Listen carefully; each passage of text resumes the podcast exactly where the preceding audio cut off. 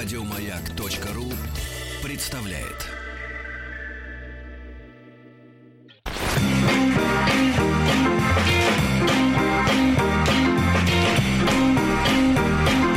Сергей Стилавин и его друзья на маяке. Дорогие товарищи, доброе утро вам всем, добрый день. Владик, привет вам из Доброе заснеженных краев, где утром было минус 29. 29. Да-да. Так что вы тут со стерильными условиями живете. Ольга Дури сегодня к нам пришла. Она вновь не накрашена. Вас рады видеть, Оля. так, э, Ольга приучает нас к тому, э, Конечно, я какой, сейчас в халате приду к вам. какой бывает женщина после заключения брака. Ну мы в халатах, Да, и вы да, да. быть в халатах, халате. вы в халатах, да. Ольга, здравствуйте. Здравствуйте. Прежде всего, хотел бы, чтобы вы выговорились. Я знаю, что вы на вертолете, на голубом, летали, летали на день рождения олигарха в Почему Карелию. олигарха сразу? А кого? Нищего? Просто хорошего человека. А почему же, если у человека много денег, он сразу становится Не хорошим? знаю. Объясните мне этот парадокс. Да-да-да, вот Он и был и с днем рождения, Андрей. Во- Вы в каком статусе летали на день рождения Андрея? Я вела там э, мероприятие. Какое? Ну, учила Ночное? людей хорошо разговаривать. Командовали правильно, да. девочками? Ну, теперь же не обязательно, что обязательно вот поет э, Любовь Успенская. Теперь иногда учится хорошим вещам на днях рождения. Ну, например, Говорить учится. вещи? Ну, вы- говорить правильно, формулировать мысли. Правильно фро- Нет, погодите, но для Учиться этого... рассуждать. Погодите, погодите, но для этого нужны мысли. Э, Да, но Чтобы я, их формулировать. Ну правильно, но я их привезла на вертолете. Я от вас зарядилась и повезла людям. Зарядилась и привезла. Вы знаете, я э, тоже вертолет вспоминаю... это улет, конечно. Товарищи, вертолет это улет. Вертолет, улет, вот так нельзя говорить. Да, Привет. это тавтология. Привет э, Татьяне. А, так вот, Ольга, я лет 20 назад тоже побывал в Карелии. Тоже ребята из Петрозаводска пригласили посмотреть на красоту. Мы ли тоже летели на вертолете. И э, я не знаю, какое самое, какое самое запоминающееся. Вот, Над Ладогой, над Ладогой такие там эм, как бы островки, и там брошенные деревеньки, какие-то финские, что ли, мне Почему объясняли. брошенные? Ну, там они как бы говорят, что брошенные после войны еще Подождите, сохранились. над, над Ладогой брошенные, брошенные деревья. Внутри Ладоги такие островки какие-то. а. Под водой? Нет, над водой, над, Над льдом. водой. Но Мгм. Ладога не замерзла. Над льдом. Ну, я плохо знаю географию Так. и историю, я же к вам хожу учиться. А, хорошо. А самое вот яркое что-то воспоминание, кроме островков, от, ко- откуда ушли финны? Э, Кроме та- Собачий та- та- холод. Собачий холод. Собачий. Нечеловеческий. Собачий. Собачий. Вот. Ну и... А у меня другие воспоминания совершенно. Вы знаете, вот э, мы как раз в Карелии, в Петрозаводске э, пришли в дом местных жителей. Они никуда не ушли. Вот. И, и- и нас по традиции э, повели показать все хозяйство, потому что для сельского жителя ни цацки, ни меха, Им даже- важно показать хозяйство, Оля. да, да, да, а, имеет значение. А хозяйство, потому что хозяйством хозяева крепки, понимаете, да? Не бижутерии пластмассовой. Кстати, на прошлой неделе была новость, что вот вы носите при- Ну, бижутерию. вот у меня, какие красивые Вот, так вот, э, объяснили, что там очень много вредных Да химических соединений. Да-да-да, и женщины ими травятся. Вот, это все лабудой. Э, Так вот, не путать. Слаба- Бабы. С лабудой. Бабы. Да, бабы травятся. Так вот, повели в хлев, Так, так. а там недельный, э, так сказать, Теленок. э, недельный теленочек. У него, знаете, вот, вот инстинкт, Зубов еще нет, да. инстинкт сосать. Он мамку ищет. Так. И вы знаете, у И него зубов и нет. зубов, Видите, как вот совпадение какое. И А зубов Сергей хочет, и зубов нет. да? зубов а нет, Сергей и мы с ним так хорошо провели Провели время. эту Я ночь. могу представить. Да-да-да, я не могу забыть этого прекрасного Сергей. Валерьевич А человек, которого хочется сразу обнять. Вот, да-да-да, молодец, это хорошая реакция, хорошая реакция. Вот, ну и один момент я хотел Ольге Дури э, э, рассказать. Э, Ольга, вы не следите за политическими и, и криминальными новостями? вообще. Не- жаль. Я только из вашего инстаграма что-то узнаю. Вот. И, и- и я тоже так периодически послеживаю. Такого слова, конечно, нет э, в русском языке, но я его изобрел только что. Я надеюсь, э, в Институте русского языка его одобрят лет через 15. Так вот, а, перед Новым годом в Москве взяли американского шпиона. Да вы что? Причем не американского, а э, четырежды англосакского шпиона, потому что у него паспорт США, Ирландии, Великобритании и Канады. Значит, взяли черта. э, вот, ну, специалисты говорили, что раз уж такого взяли, значит, кончились местные э, предатели. э, которые могли бы выполнить эту работу. Вот этот нюанс не в том, что его взяли, а, значит, наконец услышал показания адвоката который объясняет, как так вышло. А его взяли, как говорится, как вора на карман, с, с кошельком на кармане в трамвае. Так этого, да, с поличным. Ему А передали, ему передали хард-диск. Что ворует шпион? А. Ему Оля, передали хард- хард-диск с хард-диск. информацией. Самое пикантное это объяснение, а, зачем товарищ приехал в Москву за хард-диском. Так. Оказывается, я о таком вообще никогда не слышал. а, Он увлекается путешествиями по фотографиям. На, на этом хард-диске были фотографии. Так он за фотками Да, приехал. и я хочу сообщить нашему англосаксонскому и четырежды англосаксонскому другу, который сейчас чалится э, в СИЗО ФСБ, что в принципе давно уже есть э, виртуальные диски. Во-первых, есть у интернет. Они, Яндекса, могли- они да. же по, по- Да. как-то через Конечно, спутник не Да. могли И- передать. И, можно эти фотографии для путешествий. Хорошо, вот- не на дискете. нет, фотографии там. для путешествий, в принципе, можно загружать. Ну, ясно, что следователи ФСБ на такую туфту не клюнут, но объяснение, конечно, шикарное. Шикарное. Ну, через Инстаграм. Инстаграм шпиона. Вот он нашел па- пару фотографий. Сергей Стилавин и его друзья. Друзья мои, э, ну что же, э, мы продолжаем стоять э, на вахте народной боли, э, э, э, Ольга. Покажите письмо, чтобы я подтвердила, что действительно Вот. к вам идут эти... Это правда. Вот Идут вы письма понимаете? настоящие. А Бумажные. потому Там что мешок у нас в углу стоит. Вот Сергей Минуточку. Валерьевич прям как лотерею а, извлекает. несколько лет назад Это мешок э, спроса. несколько лет назад этот поток почему-то иссяк. Не знаю, видимо, какие-то распоряжения по местам не столь отдаленным вышли относительно прослушивания эфира. Но действительно, одно время радио Маяк слушали э, насильственным путем. Вот, э, люди, а что вы смеетесь? Не зарекайтесь. Ой. Вот, и получили тихо, тихо. Из, Рига- из Рязанской области, э, Скопинский район, село Клекотки, из э, исправительной колонии номер 5 от Луговского Вячеслава письмо. Письмо, да, Очень любопытно. очень.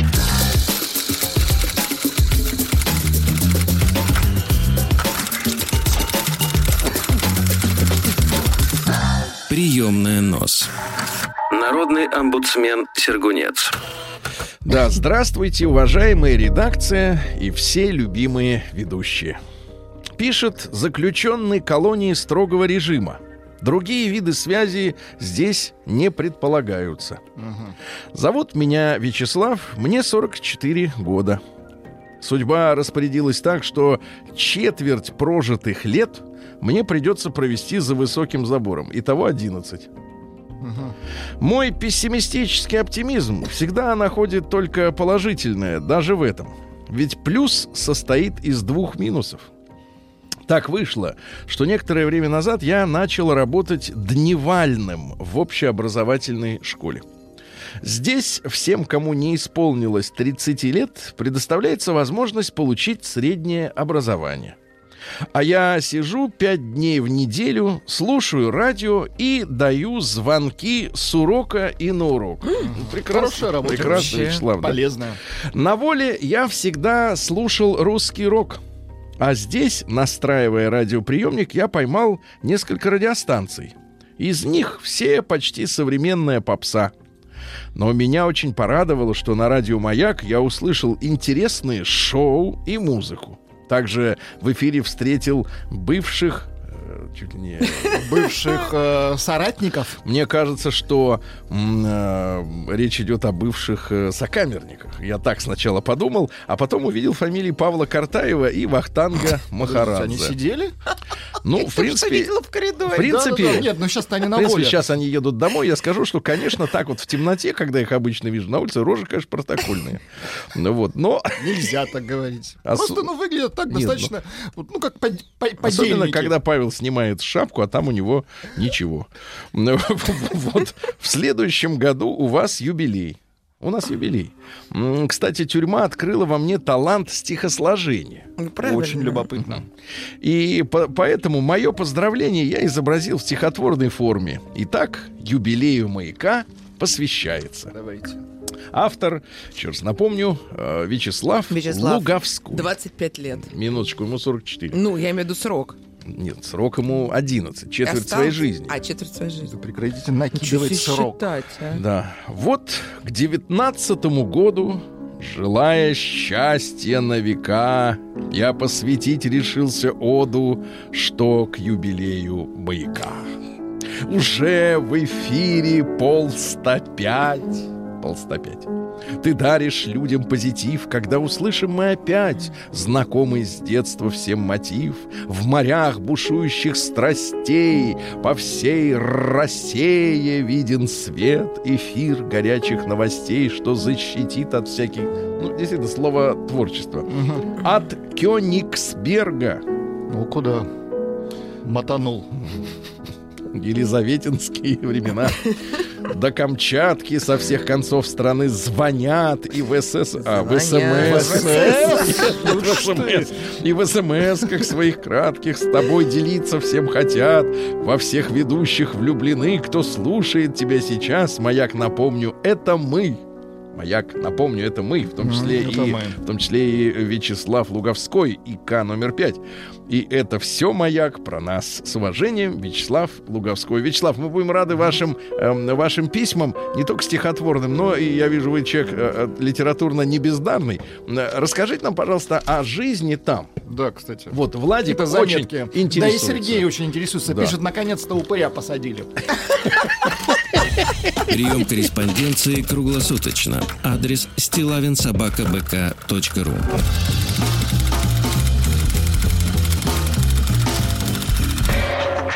Фамилия Стилавин 2Л. Так, ребятушки, давайте я хотел вам дочитать, э, наконец, э, памятку мужчины 21 века. Помните, мы как-то проанонсировали Ну, такое один было, из да, пунктов. Виктор из Москвы, 31 года от роду, э, написал следующее. Доброй ночи, Сергей. Доброй Да, ночи, ну, Сергей. понятно.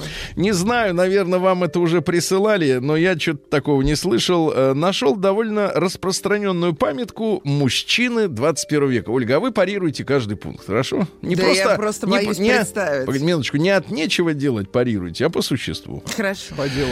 Памятка мужчина. Первое. Откажись от официального брака. Вчера только говорили. Скажи браку стоп. Да живи так, как тебе нравится. Что ты до- достал? Вот я не понимаю, как люди говорят, скажи, да живи так, как тебе нравится. Да кого ты Минуточку. волнуешь А своей почему? 17-этажке в Бутово? Я понять не могу. Сиди там тихонько в своей однокомнатной А почему квартире. вы только встреваете Смотри со на своими коммунарку. предпочтениями? Ну я понять. а Минуточку, говорят, Нет брака. Это его право. Он Нет говорит щам. нет. Давайте скажем, нет борщу. Нет, ну, и так говорит в Африке. Первое. Откажись от официального брака, любящей женщине штамп не нужен. А уж тебе при таких антимужских брачных законах Да, тем конечно. паче. Второе. Не связывайся с женщиной, которая не способна сделать твою жизнь лучше. О, Появление женщины должно приносить тебе пользу, Ну, конечно. а не ей выгоду. Ясно? А зачем женщина, если жизнь не Какая становится от тебя радостней? выгода? Нет, ну а Понятия если не головняк от нее? Головняк. головняк. Головняк. Да это это фамилия. Да-да-да, это не украинская фамилия. Дальше. Третье. При отсутствии на горизонте женщины, О. которая может и хочет сделать твою жизнь лучше, не соглашайся Не на надо, меньшее. не надо. Просто живи в свое удовольствие. Не парься. Четвертое. Избегай разведенных женщин с детьми. Они видят в мужчине только решение своих проблем. Пользуйся бесплатной близостью и ужинами, которыми разведенки заманивают в свои сети. Но не попадайся. Пятое. Избегай бытовых проституток. Бытовых. Бытовых. А что значит бытовые? Меня, может Ольга? убираться его зовут к себе. Или, приходит убираться. Бытовые. Как бытовые? А, избегай, которые любят в кавычках только за деньги, статус и свою личную выгоду. Они ничем не отличаются от обычных жриц любви и даже хуже, то есть за сапоги, которые живут. Ну, понятно. Лучше уж обычные, если очень надо. Шестое. Помни, что настоящий мужчина, в кавычках, это термин, это уловка и попытка задеть твое самолюбие. Говори уверенно, с гордостью, что ты не настоящий. Это звание гораздо престижнее и уж чем более полезнее. Вот такая памятка. Тут для- пришел вопрос э, к Ольге. мужчин. Скажите, Да. пожалуйста, а Дортрансбанк имеет отношение к Да Ольге? имеет. У меня еще пару фармацевтических компаний. Э, А Мордор Корреспонденции круглосуточно. Мордор Адрес нет. Я понять не могу. Это люди. Это не люди. Мы любим Это людей. блуди. Фамилия. Стилавин 2Л. Так, ну что же, э, Николай Федоров прислал мне э, письмо. Э, Я хочу его прочесть. Это о мужчине, который с женщиной Это, попытался. Сколько еще будет Да. насилия? Это сегодня? не насилие. Давайте лучше стихи из зоны. Слушайте, А, садитесь, минуты еще садитесь в вертолет. Мне кажется, вот-вот отойдет. С голубым крыл. Уважаемый народный омбудсмен Сергунец и его друзья. Ага. Вот решился все-таки дописать историю своей боли. Решился. Будьте любезны, да. Я пригласил девушку к себе домой на ужин Это больно, я согласен. после немногочисленных встреч. Например, Немногочисленных одна. например, три встречи. Так. Так как живу один и очень люблю готовить. Купил шпроты, Минуточку. зеленый горошек. Тихо, они друг с другом не совместны. Ничего, в животе все, Нормально. все соединится. Я тебе Для так скажу. этого подготовился и приготовил макароны, Ну, как в неплохо. мультфильме «Леди и бродяга». Видели такой мультфильм? Ведь Мультик девушке 19. Девушке 19. Мы вместе после непродолжительной прогулки, Мороз щипал, видимо, за нос, оказались у меня дома, а на кухне нас ожидал ужин при свечах. Да тихо, вы, Дайте ну, погодите. телефон, я такого мужчину Слушайте, вы когда-нибудь были, Подожди, вы когда-нибудь были наивны? Ольга, ну. Помолчим, Ну, Ольга. это же романтический, Помолчим. Ну да, что вы, ну что, вас момент. никогда свечой не радовали? Что? Лечебный, естественно. Тихо, тихо. Мы долго общались и смотрели друг на друга, вкушая полусладкое вино. А вот это ошибка. Это ошибка, потому что после Голова голов будет. то бу-бу, да. Вдруг незаметно мы переместились на кровать в гостиной.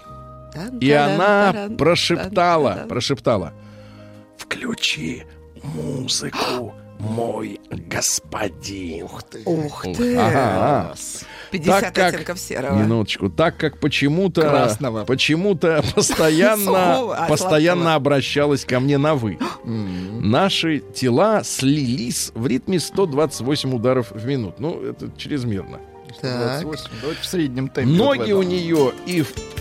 ноги у нее Прямые? Эммануэль и включай. вправду были красивые, Вау. но не длинные. И что, все? Красивые, над но не ногами. длинные. Такие коротыши симпатичные. Смотри, а у тебя правая покороче. Что ж за Класс, человек-то класс, класс. Да как, как, как пишет. Ноги у нее, еще раз прочту. Ноги у нее и вправду красивые, но не не длинные. Гениально. Этому человеку надо было? Какой упырь, а? Зощенко 2. И тут, и тут, раз! Так. Происходит самый печальный финал в жизни мужчины, когда попался некачественное средство защиты. А что с ним было не так? На этом месте закончился тот момент из моего предыдущего письма, где я писал, что переборщил со своими ухаживаниями. Ах, вот Помните? кто это, да, я и поторопил события, так как сильно хотел любви, которой так давно не хватало. Давайте писать проще, которой так давно не было. Последнее сообщение. Да. Корги стайл. Корги Герл. Прием корреспонденции Завтра круглосуточно. Адрес стилавинсобакабк.ру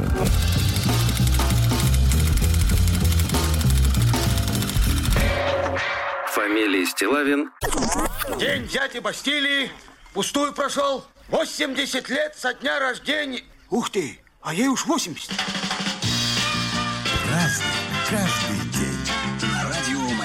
Дамы и господа, сегодня у нас 23 января, сегодня э, пара праздников у нас. Во-первых, э, э, в мире во всем отмечается День ручного письма или День почерка. Мы же все с вами э, прекратили буквально э, писать-то руками. Вы Есть умеете, такое, у вас да. руки еще помнят ручку? Да что вы, это вообще очень полезно для мозга. Это называется практики письменные. Вы все сидите, и в- у меня блокноты есть. могу Ольга показать. сейчас, А вы что э, сейчас во время, во время спортивных новостей вылила, вылила на себя около 10 миллилитров э, английской груши, и поэтому мы немножко вот в этом смраде косметологическом один находимся.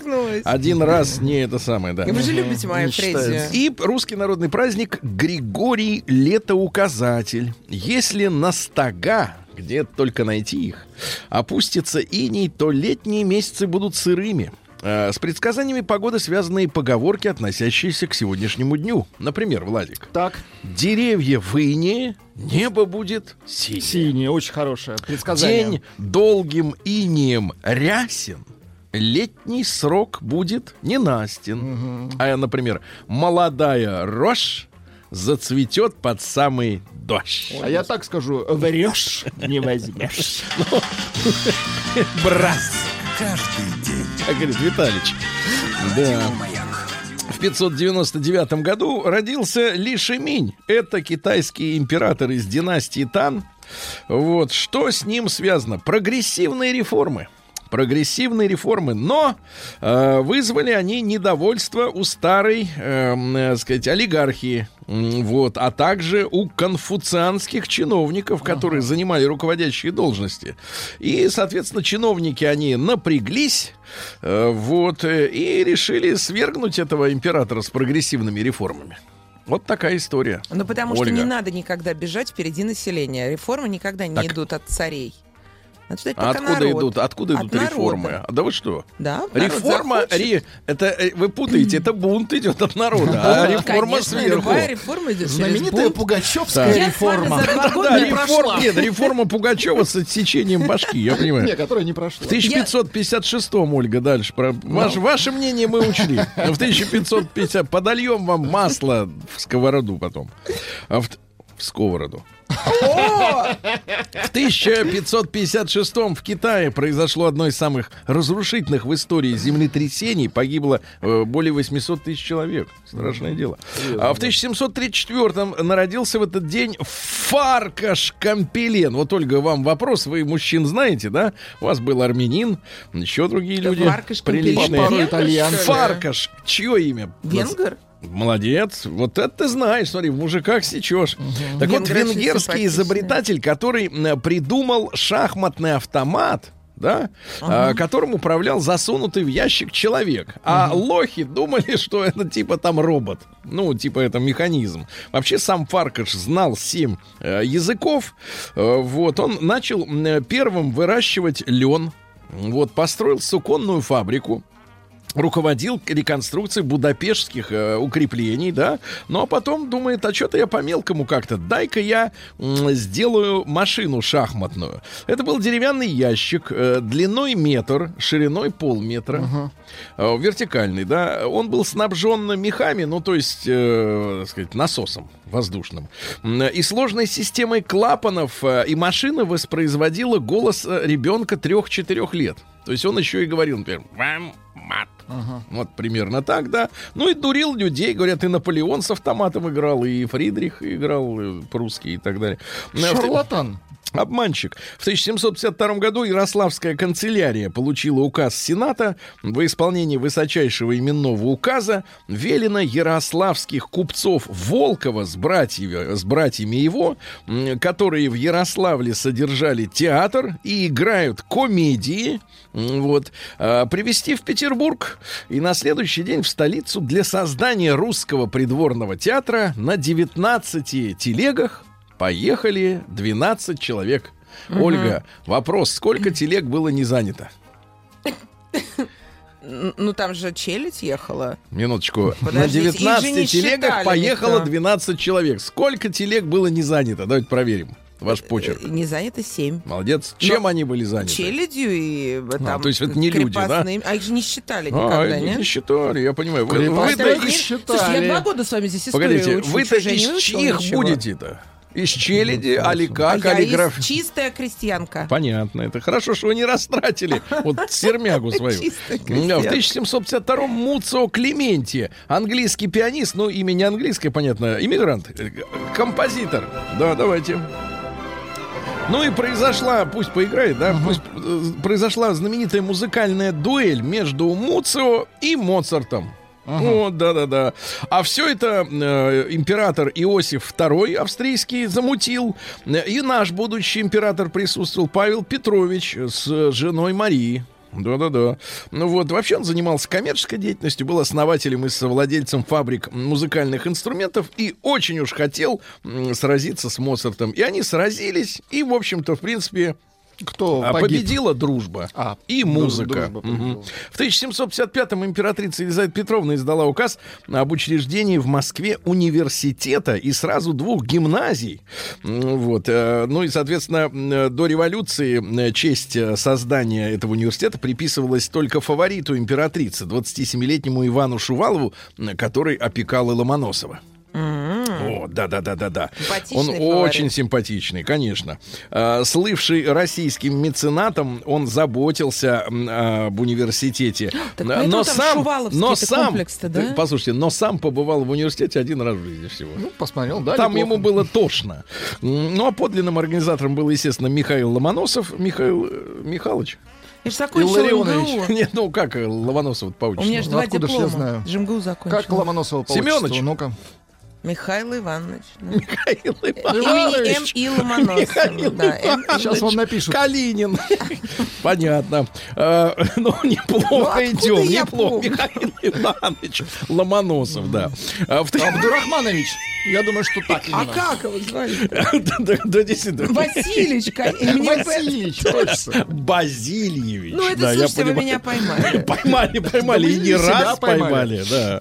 В 1783-м Стендаль родился. Это французский комик, придумал стендап. Юмористическое выступление на публике без предварительного сценария. Ну, это, знаешь, это, знаешь, мнение народа. Это вилами по воде, товарищ. Зато я развеселила, как Сергей Вилами в Валерьевич. сток. э, Да. Вилы в бок. Дальше. В 1785-м Карл Адольф Агарт родился. Это шведский ботаник, аллеголог. Ну-ка, скажите мне, что такое Не знаю, аллегология? ну не по- мучьте меня. ну. Люголем вам горло смазывали? Давайте про борщ поговорим. Минуточку, не надо. Сначала смажем, потом борщ. Основатель систематики водорослей. Это водоросли, альгология. да? И в последнее время альгологические исследования, говорят, приостановлены. И даже прервали э, целую цепь э, ценнейших э, так сказать, из- из- изысканий. Подготовка альгологов в течение последних десятилетий не велась. Надо альгологию вернуть народу. Вос- Восстановить. Альгология — это исследование Олечки. Мин- Сейчас, подождите, у меня даже для, для щас, такого щас. случая Ну, у меня пожалуйста, даже есть смех.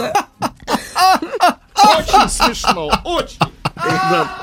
Ушел. А В 1800 подвалы. Ну, я ушел не за новым диском с фотографиями. А в 1830-м Гастон Агюст де Галифе родился. Это маркиз, и его еще называют палачом Парижской коммуны. Ну что такое палач Парижской коммуны? Революционеры, воспользовавшись бедственным положением французской армии, которая... Подождите, это оператор гиль- гильотина. Минуточку, не, не, которая дралась с Германией. Вот, и, кстати, по результатам этой войны, в результате этой войны и появилась объединенная Германия. Вот, во- когда стране плохо, революционеры решили еще и поднять восстание в Париже. Их расстреливали так пушками. Вот этот вот Галифе и расстреливал. В 1832-м Эдуард Мане, не Моне, Ольга, а, Мане.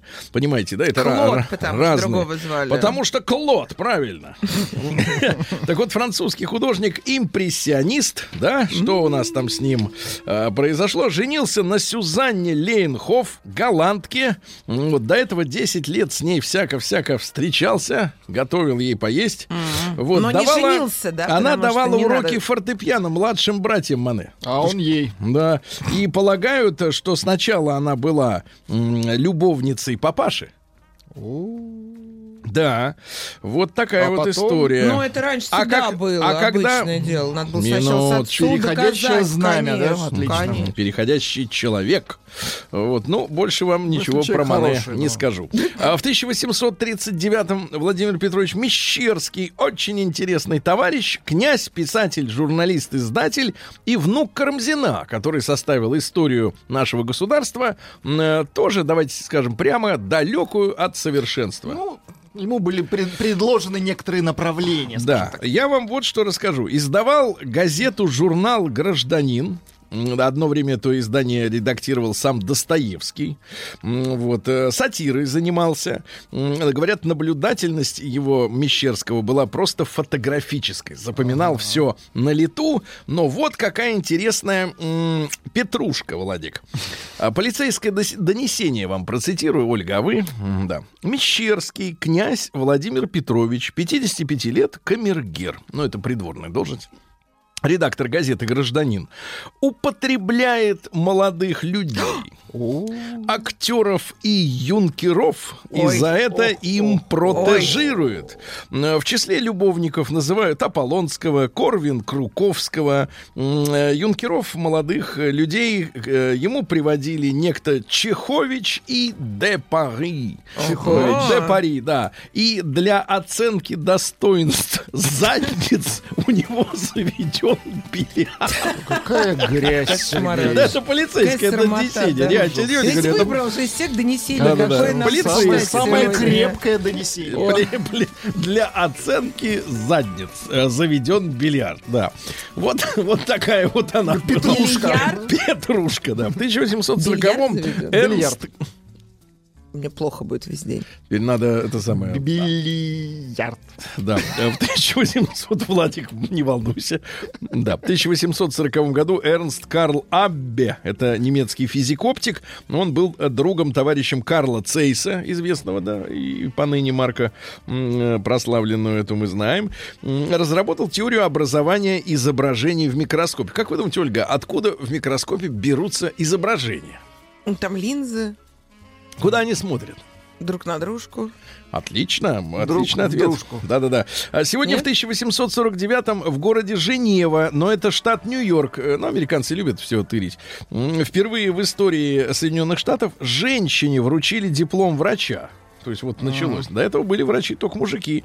Сегодня Сергий в 1867 году родился. В миру Иван Николаевич Строгородский, патриарх московский и вся Руси с 1943 года, потому что Сталин во время э, Великой Отечественной войны э, э, понял, что народу требуется, кроме коммунистических идей, еще и вера.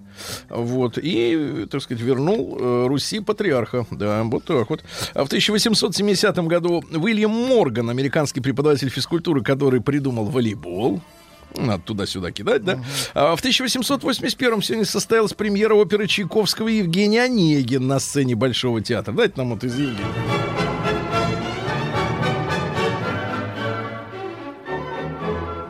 Это бал. Танцуют все. Вальс. А, извините. Здесь не поют. То есть нельзя Ольга. было про Ленского, да? Я люблю вас, Ольга, поставить. Не надо. да? Не надо. Банальщину. Понятно. А В 1903 году Григорий Васильевич Александров, ну, родился он под фамилией Мармоненко. Так. Мормоны. А, вот. А потом говорит, я буду Александров, и кинорежиссер, и народный артист, и муж Любови Орловой. Ну, и говорят, что э, в общаге, где они жили э, вместе с э, товарищем Пырьевым, Так. пропал э, примус. День дяди Бастилии пустую прошел. 80 лет со дня рождения. Ух ты, а ей уж 80.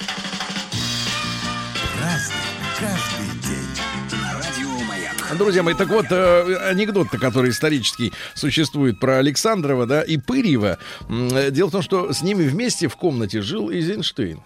И у того был примус. И примус кто-то украл. Так. И Эйзенштейн, поскольку сам у себя не крал, он подумал, что крал либо Александров, либо Пырьев. Смотрит на Александрова, интеллигент. А тот из народа, зачем интеллигенту э, примус? Нет. И подумал, что это стырил Пырьев. И с тех пор э, между ними, э, значит, большой конфликт. Пырьев снимал комедии про народ, трактористы. А Александров, соответственно, а-ля Америка. Цирк, там все вот эти дела. Вот такая вот э, легенда ходит, да. В 1910 году Джанго Рейнхард родился. Джазовый гитарист. Цыган из Бельгии. Цыганский джаз. Да. Обожаю. В 12 году, обожаю, да, в 12 году в Гаге под- подписана международная опиумная конвенция. Это первое международное соглашение о контроле э, за наркотическими средствами, за оборотом. Значит, подписали немцы, американцы, китайцы, французы, ну, э, и японцы. И мы подписали, и даже таиландцы подписали, тайцы. Да, но, значит, смотрите, история такая. Они э, решили контролировать оборот э, морфия, кокаина, производных и и так далее. И дальше интересный момент. Индия и другие страны возражали данному тексту, приводя в качестве доводов социальные и религиозные обычаи, а также ссылаясь на большое количество диск- дикорастущих наркотических растений. В 1920 году Уолтер Моррисон, американский изобретатель игрушки фрисби, летающие тарелки, как мы называли ее летающей тарелкой, так и называем, правильно? Тарелка, да. Да, в 27 году образован сегодня Союз обществ содействия обороне и авиационно-химической промышленности СССР. Ольга, как сегодня называется эта организация? Еще раз Не цитирую. знаю. Я ваш пост прочла просто. Минуточку, со- минуточку, я читаю. Союз обществ содействия обороне и авиационно-химической промышленности СССР. Сегодня Да как? са. Молодец, ты смотри. А есть пост же... какой хороший у Минуточку, сейчас мы не об этом. Жанна Моро, французская актриса, родилась в 28 году в семье управляющего пивоварни. Цитаты из Жанны. Любовная игра все равно, что езда на машине. Женщины предпочитают объезды, а мужчины норовят срезать угол. Вы предпочитаете объезды? Я предпочитаю Объезды. да. ходить на свидание. Женщина должна быть настолько умна, чтобы нравиться глупым мужчинам, и настолько вульгарна, чтобы нравиться умным. Вот умный мужчина, кстати, только вульгарной женщине нравится, знаете? Нет. У меня вот бывший А. муж, ученый, только Лолиту Милявскую любил вообще, страстно. Давайте. У у всех мужчин на уме только две мысли. Первая о деньгах. Да. У нас... Она еще поет? Оказалось. Хорошо. Ну Вот, достойна жалости женщина, которой не в чем раскаиваться. А, Таню Савичеву сегодня вспоминаем. В 1930 году родилась девочка. Это школьница, которая вела дневник в блокадном э, Ленинграде. Да, вот она так вот вышла в ее жизнь, что она проводила всех своих э, родных, близких, да, к сожалению, и ее вывезли из Ленинграда, но не сумели э, вот эту победить э, уже не дуг, да, а истощение, которое у нее было, она, к сожалению, скончалась. В тот же день Дерек Волкот, это тринидадский поэт и драматург, ему в 92 году дали Нобелевскую премию. Ну, вот строки такие у тринидадского поэта. «Ты ждешь одну беду, а приходит другая». Крепкие строки. Мария. Лукач в 36 году. Антошка, Антошка, Ой. пойдем А вы думали, это мальчик поет? А вот говорят, в Израиле живет. Ну а что, если хочется. А что-нибудь еще? А чего вы не хотите переехать? Тролли воли. Тихо, все, достаточно. В 46 бородой его куда А в же? 46 году Борис Абрамович Березовский родился. Кстати, общественность до сих пор не уверена, что Борис Абрамович удавился. Говорят, что похороны происходили без открытия гроба. Вы имеете в виду, что жив? Ну, мутновато как-то. Ну, есть подозрение, что смылся. А, Вот. А, Ну, было на него, понятно, много покушений. В свое время и Мерседес взрывали и прочее, прочее, прочее. Ну, вот цитаты. «Нет неразрешимых проблем, есть неприятные решения». Мгм. Или, например, вот как он смотрел на устройство государства. так, так. Капитал нанимает на работу власть. Форма найма называется выборами. Мгм. Вот мы стали богатыми, потому что быстрее других поняли, что начались новые времена. Это вот объяснение. Ну, не Как мы, так вышло, не мы да, как да, да. страна, а мы как они. Э, За деньги можно купить здоровье, дружбу, любовь. Кто скажет, что это не Любовь. так, я первый плюну ему в лицо. Вот. Александра Ивановича Иншакова поздравляем с днем рождения, замечательного каскадера. Кстати говоря, продюсера фильма «Бригада». Да вы что? Да-да-да, он такой длинноволосый мужчина, элегантные вос- восточные единоборства всякие, вот знает. И у него есть хорошее выражение физкультурой, как говорится, пулю не перебьешь. Не будешь. Мгм. Нет, пулю не перебьешь физкультурой. Это одно и то же, Сергей. А, В 1960 году швейцарский ученый Жак Пикар и американец Дональд Волш на батискафе Триест опустились на самое днище Марианской впадины. 10 915 метров. Представляете? Плющило там. Очень сильно. А В 63 году сегодня американка Элеонор Филби напрасно ожидала вечером своего мужа Кима Филби. Помните Ким Филби? А, Который обещал забрать ее с дипломатического ужина в Бейруте. И вот английский корреспондент на Ближнем Востоке бесследно исчез. И лишь в начале марта он связался с женой и сообщил, что с ним все в порядке. Он в Советском Союзе, и он шпион. Ну, Ким Филби, знаменитый шпион, да? Его переправили в Советский Союз. Он жил в Москве, неподалеку от станции метро Киевская. Да любил... просто от жены, что ли, сбежал так? Нет, не от жены, И от он ЦРУ. работает на страну. Да, от ЦРУ квартиру он сбежал. Жена это так, это как бы, а, это Прикрышка. обстоятельства. вот. А сегодня Ольга Шелест родилась в 77 году. Представляете, Сколько какая? ей? А вот это уже пакость спросить такое. Да, Я же есть- не жду ответа. Да, есть 40... Нет, вы- я скажу, да, есть 41. Два. Да, уже не... А вы не, Нет. не один. подкидываете вот Два. так вот. Один, Хорошо, два. два. Хорошо, два. Вот я даже... Я как бы был комплиментарен. А вы? Два сексиста и джиста. И Фашист. йогистка. Да. Ну что же, давайте в одном месте Сергей, мы вам набрали. пишут, Стендаль, писатель, написал алкороман «Красное и белое». Ну ведь как-то ведь пресно. А есть какие-то альтернативные версии? Что-то нет так Нет, да. альтернативных. Ну что же, товарищи, и на том большое вам э, спасибо, да, да, спасибо. А, не забывайте, что у нас сегодня из отпуска возвращается профессор кислых щей. Ждем. Доктор Добин, да-да-да.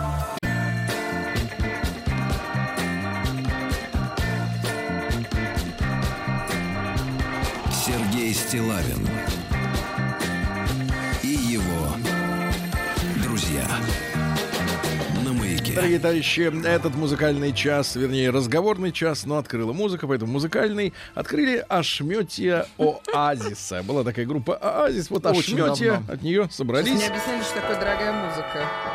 Это когда ошмете играет.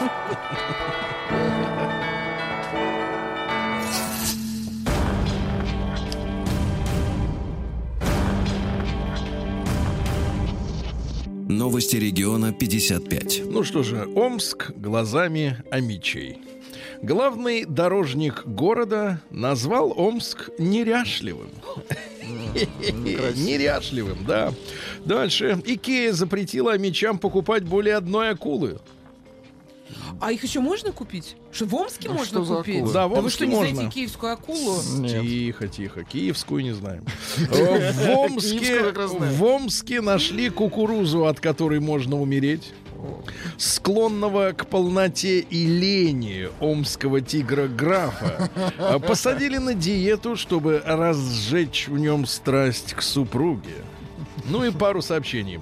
А мечей попросили провести серьезный разговор с соседями в частном секторе, иначе весной не избежать катастрофы, поскольку зачастую соседи у амичей непутевые, хотя тоже амичи. Ну и, наконец, э, страшное сообщение из Омска. Амичей предупреждают о переносчике холеры. Это опасная, опасная муха-горбатка. Холера. Увидишь, горбатка. увидишь, Ольга, горб у мухи, беги. Сергей Дави. и его друзья на маяке. Давайте посмотрим. Вчера к нам, вот, не знаю, улетел уже товарищ-то из Японии. Товарищ из Вроде Японии нет еще. прилетал. Э, И тут же вот хорошее предложение в Госдуме. э, Высказали идею сделать э, День капитуляции Японии национальным праздником. Вот, поддержим. Согласна. Категорически. Передайте товарищу, который улетал. Да, Жириновский предложил уменьшать тюремные сроки тем заключенным, у Так. которых есть дети. Ну, конечно, кто же отведет на деньги, утренник? Где дети, пап? А кто будет дети. Деда Мороза играть? Тихо. Кто? Товарищи с Собеса сыграют. 600 рублей сыграет Ага. кто угодно. Да, ну и, наконец, э, пассажиров в московском метро предложили отучить сидеть нога на ногу. Вы, Ольга, Помните, раздвигая ноги сначала запретили мужчинам сидеть. Туда а лили теперь воду. нога Теперь, ногу. да, в столичной подземке хотят ограничить пассажиров, предпочитающих сидеть, положив одну Ограничить ногу э, развал. на другую, да. Ну что же, вот, ну Ну, хорошо, такое спотыкаются, предложение. ну, не хра- Я бы еще с Спотыкач. рюкзаками запретила Вы в метро-то ходить. когда были Не последний раз? помню, не знаю. Вот именно. Наука и жизнь. Держаться надо за поручень. А вы были в метро? Я был Я был, когда родился пару раз. в Сочинском.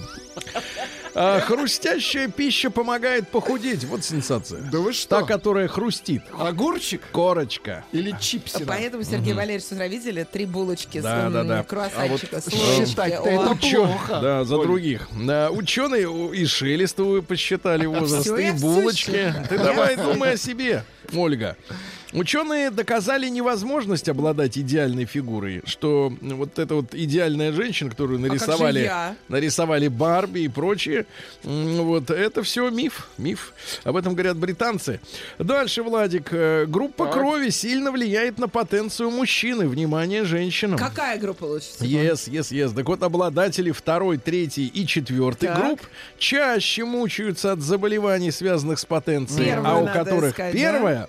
Проблем меньше. Вот Надо так. узнать. Ученые доказали, что ездить на мотоцикле полезно для здоровья, снижается уровень стресса, повышается внутренняя собранность, потому что башкой надо крутить постоянно, иначе КАМАЗ, м, и улучшается самочувствие. Вот, поэтому мотоциклетчики, они вот такие, Такие, Лучше здоровые. всего с мотоциклетчиком. Здоровые, да. Сзади А, его так обнимаешь. Сзади не надо, Ольга. Что вы все зад, сзади лезете? Из шейки вот так Пол- вот. Из шейки бедра. Да, полный отказ. Очень с возрастом плохо зарастает шейка. А, полный отказ от алкоголя вреден для здоровья. Наконец. Вреден, мы слышим правду. вреден, да, да, да, на как хватит нас Терпеть. Так вот, э, пишут, что э, эксперимент, эксперимент длился 23 года. Ничего себе. 10 тысяч добровольцев. Когда эксперимент Алкашей? только начался, э, младшим было 35, старшим 55 лет.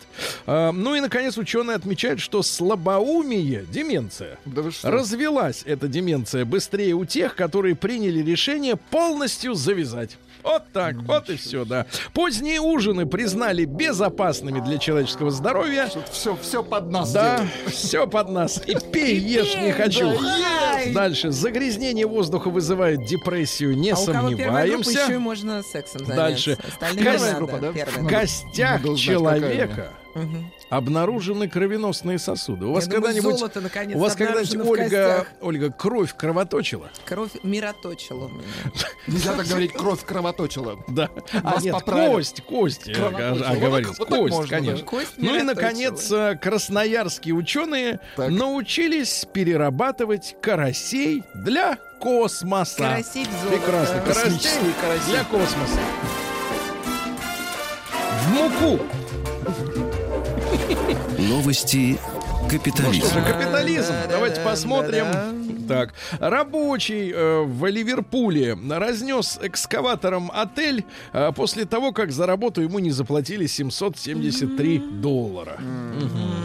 Африканец, не, ну это напоследок. Сотрудники круизного лайнера занялись э, близостью в каюте пассажиров класса люкс, но попались. Класс. Да.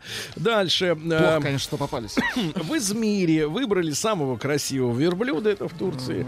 Ну и пару сообщений интересных. Африканец из э, какой же Конго. Африканец, африканец. Деревня Ишиагу. Не бывали? Пролетали, В Сергей. Ишиагу, да. Так вот, э, африканец 27-летний захотел выиграть в лотерею при помощи колдуна. Так. Да лишился глазика. Ага, глазика лишился.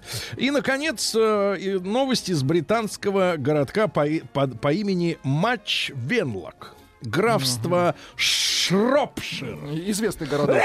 Будьте здоровы, Сер- Сергунец. Шропшир. Ёж.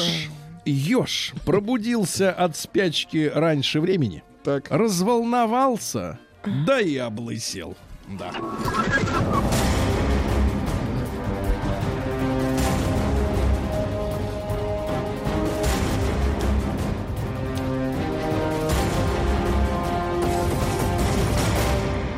Россия криминальная. Ну что судя по новостям из э, нашей с вами страны, чаще всего воруют. Вот как, как вид преступления воровство. Причем воруют еду. Как... Не только, не только. Похитители табака Так. нашли по дымящейся сигарете во рту знакомого преступников. Знакомый преступников. Ников, да. Не пойман, не вор, как говорится. В три часа ночи задержали, курил в маршрутке. Выяснилось, что взяли ящик папирос. А Житель Хакасии украл создание кондиционер, да и сдал его в металлолом. Вот. А зимой-то незаметно. Он не включается. Могло бы и Зимой-то не жарко, да? пронести, да. А, Улан-Уденцы. Улан Уденцы. Да-да-да, вот так надо говорить. уланы И еще просто. Тринидад и Тобакцы. Вот надо бы их вы прекратите, это наши люди. Мы их любим. Мы просто удивляемся слову незнакомому. Да, понятно.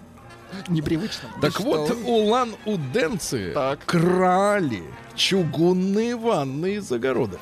Понимаете? А зачем, Ольга, вот вы же селянка у нас, да? Да, Скажите, зачем а в за- огороде зачем в ванна? огороде стоит чугунная ванна Ну, как- обычно? э, Шампанское, помыться. Ну, какие шампанское? пришел В огороде. и лег в Вы огороде, чучело, что ли? конечно. Это ванна для того, чтобы вода теплая была для полива. Вы чучело, что ли? Слыхали вообще? Да. Дальше. Это дружеское обращение. Дальше, да, да. Кировчанин на собеседовании выпил с бизнесменом и угнал его автомобиль после того, как тот заснул. Рецидивистка обворовала сотрудницу кафе, получив отказ в трудоустройстве. Ну, хоть что-то, с поганой овцы, хоть шерсти клок, говорит народ. Да, в Калининграде водитель стянул у попутчика 160 килограмм краденных морепродуктов. Вор у вора крабиков украл. Мужчина со спущ... А, это хорошо. А В подождите. Кургане, в Кургане, давайте, в Кургане жительница пятого этажа затапливает дом фекалиями и не пускает коммунальщиков. Не пускает, да, не это, в пускает. Кургане? В Кургане, да, там беда, в Кургане, беда. на всю страну запашок пойдет. тихо. В магазине Липецка посетители подрались из-за места в очереди. А, В продуктовом магазине, расположенном на бульваре Есенина. Что самое интересное, зачинщик драки, драки, когда разгорелось побоище, спокойно подошел к кассе, купил и ушел.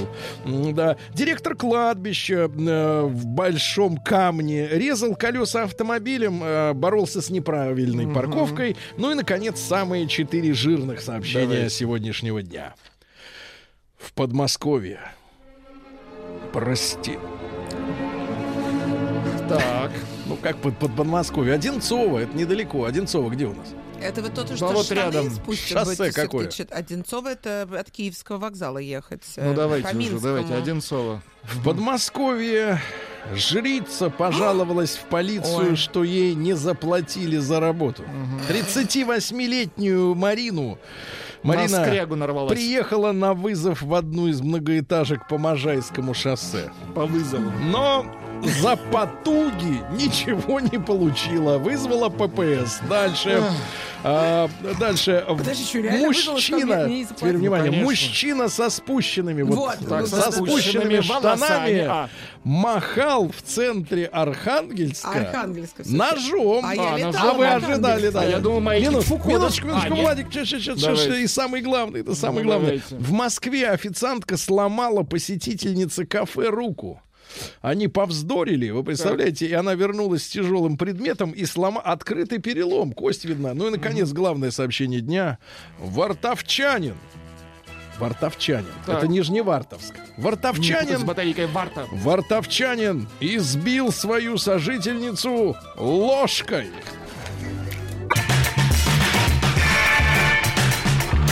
Сергей Стилавин и его друзья. Так, дорогие товарищи, сегодня у нас Ольга Дури м, в студии. Я предупреждаю для тех, кто не в каске. А, Вот, ну, чтобы не было эксцессов каких-то лишних. Каких каски? А, Оль, хаски для вас. А, Вы мою последнюю... э, Вы мою вот инстаграм не читаете? Мою последнюю фотографию видели вообще? Я вижу сейчас фотографию анимированную. Достаточно элегантно. Вообще просто Да, посмотрите. я Очень красивые штаны. Удивительно, Ольга, что я к вам... Я там без да- штанов, кстати. Ольга, я к вам, вы знаете, даже привык. Ну, Я могу это представить. Два года у вас ушло, так мы скоро и поженимся все-таки. Я надеюсь. Начинается шоу никогда. Давайте так, не нас, а вас. Фотографию посмотрим Покажите. позже. позже. Чер- Черно-белая фотография. На черно-белом фотогра- фоне Да? можно выглядеть как угодно Да? по-королевски. Неплохо. Значит, друзья Надо мои, зайти, разглядеть. Раз- Разглядите мою друзья мои, часто спрашивают, кстати говоря, зачем у вас Ольга Дури? Сегодня вот, э, да. Я скажу так, чтобы однажды вы спросили, где она. У меня красивая грудь. Почему я не могу Этого приходить? достаточно. Это По радио это очень важно. Да, Я да. считаю, Для Сергея Валерьевича это важно, у него улучшается настроение. Вы знаете, когда женщина не накрашена, не могу любоваться только грудью. Э, ну Извините. да. Вы же специально, вам нравится, что Извините. хожу не Да, накрашена. смотрите, у нас сегодня следующая тема. Э, Есть такой портал Супер Жоп. Супер Джоб, да. Вот, они занимаются, я так понимаю, поиском а, вакансий, ну, так сказать, э, помогают... Да, ну, Джоб, Джоб. А, Помогают встретиться... по-вашему, Джоб. Да, э, помогают встретиться работодателям и, э, соответственно, искателям рабочего места. Так вот, э, Супер Джоб... э, не надо так говорить. Ну просто этот портал. Ну, Ну, хорошо, этот портал... Супер Джоб. Убрал графу э, образования из объявлений о вакансиях. Так. Да. Вот просто портал, который реальным делом занимается. Не теорией вот этой там, кто нужен, куда там, как там, какие профессии будут через сто лет популярны. А вот тот, который реально помогает людям найти работу, э, больше не заставляет их э, указывать собственное образование. Оно потеряло всякое значение. Ну, к огромному сожалению, Лучше конечно. возраст запретили, кстати, указывать. Вот это вообще просто. Ну, а что Требует сотрудник до 35 там, это? например. Это обидно, я согласен. Хорошо, хорошо. Значит, друзья мои, итак, давайте. Работодатели э, стали чаще принимать во внимание реальные навыки и опыт, а не э, корочку учебного заведения. С одной стороны, конечно, печальное сообщение, потому что э, имеет место быть дискредитация э, высшего образования в нашей стране. Она да, с- же дискредитировала, раздискредитировалась. вот, в том числе и в том числе и при помощи мошенников, которые этими корты- корочками расторговывались. Торгуют, да. да, не знаю, как сейчас это все обстоит дело. Недорого. Да, так вот, друзья мои, э, давайте-ка мы сегодня вот о чем, соответственно, поговорим. Большая, большая у нас будет тема. Это наш WhatsApp, плюс 7967 103 5533. М, э, э, Вашей нынешней работой, да, раз- э, вашей, заниматься вашей нынешней работой, э, кто э, вас научил, кто вас сделал нынешним профессионалом в своем деле, да? Сергей Кто- Валерьевич бабушка Минуточку, Да кто? подождите. Да погодите, вы уймите Прикройте грудь. Так вот, а, благодаря чему вы стали профессионалом? Это может быть ваш вуз. Да, Почему это может нет, быть да. э, какая-то работа, э, ну и так далее и тому подобное. Значит, что вас или кто вас сделал профессионалом в той области, в которой вы сейчас трудитесь, реально, да?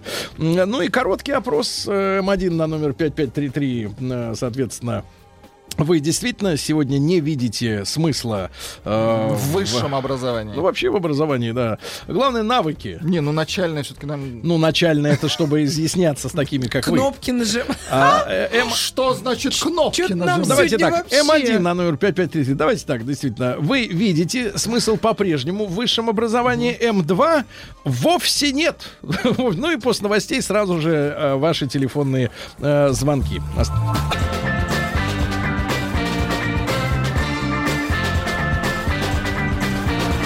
Сергей Стилавин и его друзья.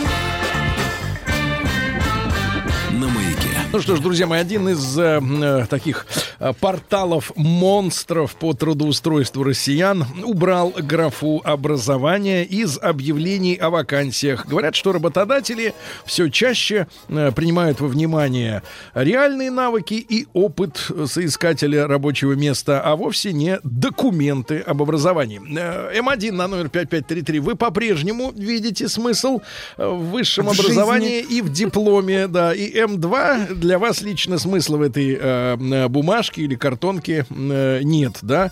Э, ну и большой разговор, что или кто или где и как э, сделали, сделало вас профессионалом той работы, э, которой вы се- сегодня, давайте, занимаетесь. Э, Плюс 7967 103 5533 это WhatsApp.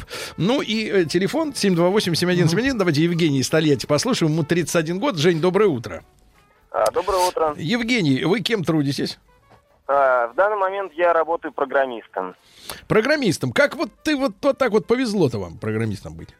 А, В общем, дело обстояло так, что в в течение своей трудовой карьеры я никогда не боялся менять направление, род своей деятельности. И э, изначально я отучился, получил высшее образование по специальности социальная работа. Э, само собой, с этой специальностью м, мне мало куда можно было устроиться. Э, да и не очень хотелось, честно говоря. И я решил обучаться самостоятельно. Я выучился и стал звукорежиссером на радиостанции. Так. Ну, так вот. Выучился в интернете, Мгм. из дома, с компьютером. Я проработал некоторое время звукорежиссером, э, меня заинтересовала сфера телевидения, меня заинтересовал видеомонтаж. Я обучился видеомонтажу. По интернету. Устроился работать по интернету. Устроился работать на телевидении. Пять лет работал в местной телекомпании режиссером монтажа. Так. А, дальше понял, что я опять хочу сменить род деятельности. Я начал изучать программирование. Ну уже сколько у вас, э, сколько у вас ушло времени на изучение программирования? А, вот от момента начала обучения до трудоустройства у меня ушло 5 месяцев. Но при том условии, что я занимался каждый день по 8-12 часов. Ну, И при этом не работал, правильно? А в тот момент я работал дома, фри- был фрилансером. Хорошо. Друг мой, э, какой следующий, какую следующую вершину Э, следующий вы хотите взять э, впоследствии? Космос? Я... было, бы, было бы неплохо. Хорошо, Но но я есть полагаю, интернет, что- он поможет нам. Серьезно, спасибо, дорогой. Всем привет из Австралии. Вот Ничего людям не себе. спится. У нас, например, недостаток образования такой же минус, как и его избыток. О, избыток. То есть, если у вас высшее образование, а вы претендуете на позицию, скажем, строителя, то ваше высшее образование это минус. Говорят, вы overeducated. Да, да, да, там так и говорят. Перебор по-нашему. А, перебор. Перечитался, вот так Да. вот придет Перечит. Сергей Валерьевич, его не Да, примут. Своей позиции сейчас достиг сам и учился сам по необходимости. Хотя имею советское высшее образование, почти что кандидат. Видимо, наук. Наук кандидат. Значит, ребята, М1 на номер 5533, вы по-прежнему считаете, что высшее образование человеку необходимо. М2 м, нет, уже нет. На- Ростов-на-Дону пишет. Да. Работаю в строительстве, управляю компанией. Навыки все получил на стройке, проходя весь путь снизу. Вуз строительный закончил с отличием, но не могу сказать, что это дало мне много знаний. Вторая часть вопроса. Высшее образование, конечно, дает многое. Может, даже и не для конкретной профессии, а для обра- образованности человека. Общаясь с людьми, можно понять, э, есть у него высшее образование или нет. Мгм. Особенно выпив с ним, можно это понять, да? Есть у него оно или нет. Давайте послушаем э, Максима из Саранска, ему 39. Максим, доброе утро. Доброе утро. Максим, кем вы трудитесь и э, как вы стали профессионалом? Э, Я тружусь в сельском хозяйстве, а до этого работал в Щевке и в университете работал. Я просто у меня мнение о том, что а, после университета профессионалом выйти невозможно. И стать его можно только на производстве непосредственно, там, начиная с низовой работы. А, это высшее образование это только инструмент, а уже человек сам э, по своей характеру воспользуется им или не воспользуется. Ну, вы бы, Однако, вы бы без да. вашего высшего образования сегодня э, достигли бы тех же высот, что сейчас э, есть у вас. Нет, нет, это маловероятно. Я, потому что я в административной работе занимаюсь, и без там я учился в университете, кандидат получал. То есть это маловероятно. И, например, меня. Но у, меня Маловероятно. есть, у, нас, у нас есть товарищ, который Товарищ. без высшего образования, но он просто уникальный, гениальный инженер. Валяр, привет. И все в компании, все ну, все знакомые, друзья к нему обращаются по любым вопросам. То есть он, у него, он железку чувствует. У него нет Железку чувствует. него Хорошо, есть- да. хорошо, железку чувствует. Да-да-да. Давайте Сережа из Оренбурга. Давайте подтянулись, товарищи. Сереж, доброе утро. Добрый Доброе день. утро. Добрый день. Сереж, э, вот э, что вас сделало профессионалом в своей области? Кем вы работаете? Ну, вообще, на данный момент я работаю монтажником э, структурированных кабельных систем. Так, Вот. Вообще, по образованию я агроном. Э, Закончил Оренбургский государственный аграрный университет. Э, Просто я хочу сказать, что высшее образование, да вообще любое образование выше школьного дает человеку в первую очередь эм, способность работать головой. То есть просто хочу рассказать такую ситуацию, когда мы были студентами на втором курсе, преподаватель читал лекцию, в аудитории кто-то слушал, кто-то не слушал, гам, шум. Значит, преподаватель поворачивается и говорит, так, вы зачем сюда пришли? И, Ну, и у кого как там, кто от армии откосить, кто там образование получить, кто там за диплом, то есть ответы были разные. А, то есть преподаватель выслушал всех, и потом так после небольшой паузы сказал, вы сюда пришли научиться работать головой, научиться думать. Вот, то есть любое образование, оно должно человека научить думать головой. То есть я вот учился на одно, работаю совсем в другой сфере, и как бы все-таки э, благодарю своих преподавателей, которые научили меня работать головой. Мгм. Спасибо, спасибо. Да, ребята, не, не забывайте голосовать. М1 на 05533. Высшее образование по-прежнему очень э, важная история для человека. М2 уже нет, с вашей точки зрения. рефераты одни пишут. Ну, половину времени что, тут как не, не спросишь человека, Да который все учится. образование в метро. Рефераты, стоит, Ольга, выбирай- выбирай любое. Ольга, прошу вас в качестве кумира поговорить с нашим Вячеславом. Ой, нет, подожди, Да-да. Мирмистин в Не- студию. Тихо, Да да, выключи вы. ее, давай. Вячеслав, доброе утро. Доброе утро. Слава, Доброе да, да, да, несколько фраз, будьте любезны. Оля, доброе утро. Боже, это вы мне? Оля, конечно. вы же одна здесь, Оля. Тогда доброе утро. Что-то случилось, Слав, я не Слав, знаю. вас, как вот все-таки в Нет, своей ну, самом деле, области. я же предприниматель из 90-х, и вот если вы помните, что где-то, наверное, начало 2000-х началась вот эта теория о том, что хозяева должны делегировать свои полномочия профессионалам, хотя бы чтобы с MBA бол- более-менее. И я как раз вот э, тот человек, который вот с огромным трудом, я помню, когда вот у меня было, стало три салона, и э, мы стали продавать, наверное, уже машин где-то под 300-400 в месяц. И тут я понял, что я не могу ни деньгами управлять, ни логистикой склада, ни логистикой поставок автомобилей. И здесь я четко понял, что нужен человек такой вот в э, галстучке, в хорошем брионевском костюме, а я там со своими шароварами, спортивным костюме должен уже там сидеть, спокойно заниматься другими совершенно делами. И я вот с радостью делегировал, Сначала с трудом, потом с радостью, потому что результаты показали, что вне сомнения, ну, э, и, короче, если ты э, средний плюс менеджер, тогда, конечно, тебе не обязательно. Здесь нужны действительно профессиональные навыки, опыт э, для того, чтобы занимать эти позиции контролировать ситуацию там, ну, 3, 5, 10, там, до 50 человек в подчинении. Как только ты начинаешь управлять большими массивами денег, или вот сейчас я, у меня был где-то год назад, было желание э, создать типа э, красное и белое, такую же небольшую сеточку. Но когда пришли профессиональные ребята и сказали, так, давайте сразу задачи. Куда мы идем? Что мы делаем? Какая наша цель? Текущее зарабатывание денег или капитализация бизнеса с последующей перепродажей. Если это та задача перепродажи, тогда давайте четко поймем, где у нас будет э, расположение. И я понял, что нет, это совершенно профессиональная работа, и я отказался здесь. Хотя вот в принципе по деньгам можно было бы и потянуть там небольшую сетку. Мгм. Поэтому, вот, а Хорошо. если ты управляешь... Да. Хорошо, Слав, спасибо. Спасибо большое. Вот э, такое достаточно интересное, интересная мысль. Э, э, образованный, образов- образованный живет лучше, не богаче, но лучше. Качество Не в деньгах жизни. счастья, Да. точно, точно. Интересно. Так, Решает интересно. собеседование, а не образование. Все смотрят на опыт и навыки. Я сам сталь... Столер, наверное. по- Столяр. По, образованию. Но работаю в продажах успешно уже 10 лет. Мгм. Уже 10 лет. Давайте Бахтияра из Ульяновска послушаем ему 3-4. Бахтияр, доброе утро. Доброе, доброе. Друг мой, ну вот э, вы кем сейчас трудитесь и что вас сделало профессионалом? Ну, я сейчас начальник проектного отдела. Так, Вот. А до этого, когда начинал, ну, молодым зеленым проектировщиком. То есть меня, во-первых, взяли, ну, если честно, немножко по знакомству. Но просто сказали, нужен молодой парень, который хочет пахать, который недавно закончил вуз. Ну, в общем, меня взяли. Вот. И это как бы первое. Ну, просто мне доверяли. но вуз-то профильный был. А вуз был авиационный институт казанский. Так. Вот. Ну, а когда я пришел на работу, я пони- понимаю, что вот что-то вроде я понимаю, а вроде ничего не понимаю. И мне сказали, вот твой сенсей будет, Дамир его звали, я вот до сих пор как бы уважаю, этого человека, мы с ним советуемся. И он у меня просто грузил черновой работой. То, что ему было лень делать, он мне давал. Вот. Ну и, собственно, как бы э, рисовал структурные схемы какие-то туда-сюда. Вот так я вот, в принципе, на работе дозрел. Но, в принципе, я считаю, что высшее образование нужно, потому что если ты не понимаешь, э, ну, если ты не учился, у тебя нет терпения, усидчивости, ну, а где ты его возьмешь? Потом пять лет, это же в ВУЗе ты умеешь договариваться с людьми, это же тоже важно. Конечно. Потом в жизни. Конечно, спасибо, мужчина, спасибо. Здравствуйте. Работаю судебным приставом-исполнителем. Это пишет Яна из Питера. Хорошая Ничего работа. себе. Здесь Пристав. не то, что высшее образование. Здесь даже 11 классов заканчивать необходимости нет.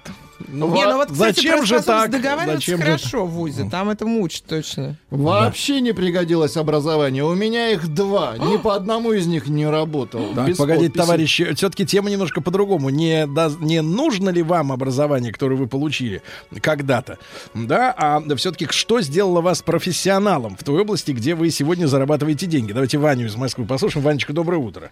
Доброе утро всем, доброе Да. утро вам. Да. Э, Профессионалом меня сделала, собственно, с- ну, если можно сказать, мама.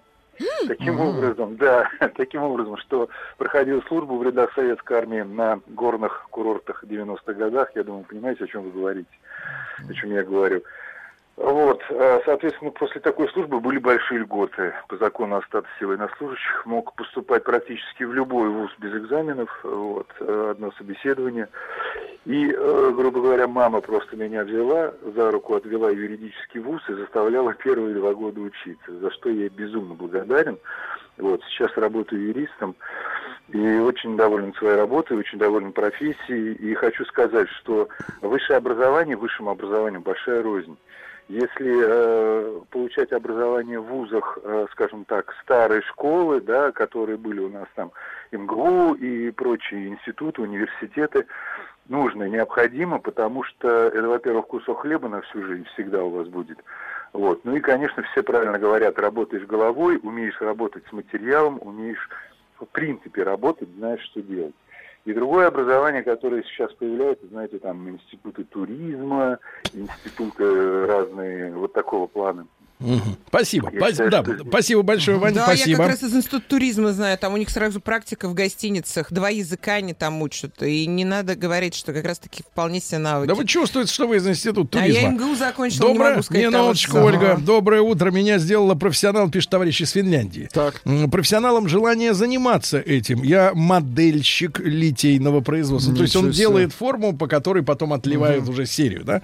Высшее образование не пригодилось. Может, гены сыграли роль. Дедушка был модельщиком, у отца были золотые руки. То есть такой ДНК-специалист. Я По- понимаю. Пишет девушка, по образованию я инженер. На данный момент танцую. Через полчаса выхожу на сцену. Юлия, Новосибирск. Ну, там, наверное, уже вечер, да? Там? Там 12 уже, уже там уже полночь, Уже можно, наверное, да. да, уже танцуют люди. Э, Виктор Павлович из Иркутска дозвонился. Виктор Павлович, добрый день. Получится. Здравствуйте. Да, Виктор Павлович, ну что вас сделало профессионалом в той области, где вы сейчас трудитесь? Ну, я профессиональный юрист и опытом сделал э, не высшее образование, а большой опыт. Потому что можно иметь красный диплом, но проигрывать в судах только потому, что ты не знаешь, каким образом сделать так, чтобы судья не мог вынести никакого решения, кроме правильного. А скажите, пожалуйста, а в вашем деле вот э, какая-то изворотливость ума должна быть, прыткость, ло- ловкачество, ну, чтобы так комбинировать статейки, чтобы в свою пользу все перевернуть. Ну, есть такая поговорка достаточно циничная. Хороший юрист знает все, а отличный юрист знает всех. И поэтому перспектива выигрыша это только на собственном авторитете. Я понял вас, понял. Спасибо большое. Ребят, значит, я еще раз напомню, э, портал Superjob убрал, это портал для трудоустройства, убрал графу образования из э, объявления о вакансиях. М1 на номер 5533. Проголосуйте, пожалуйста, если вы считаете, что высшее образование по-прежнему необходимо. М2 нет.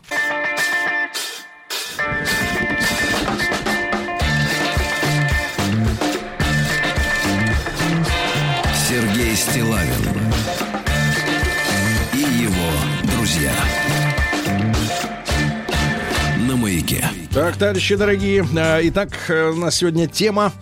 А, Тема заключается в следующем. Работодатели э, перестали э, интересоваться э, дипломом о высшем образовании у соискателей рабочего места. Больше обращают внимание на навыки и опыт. И даже графа образования из объявления о вакансиях убрана на портале Superjob. В частности, э, М1 на 05533 вы голосуйте, пожалуйста, если по-прежнему считаете, что высшее образование необходимо человеку. М2 э, нет, искренне в этом уверены.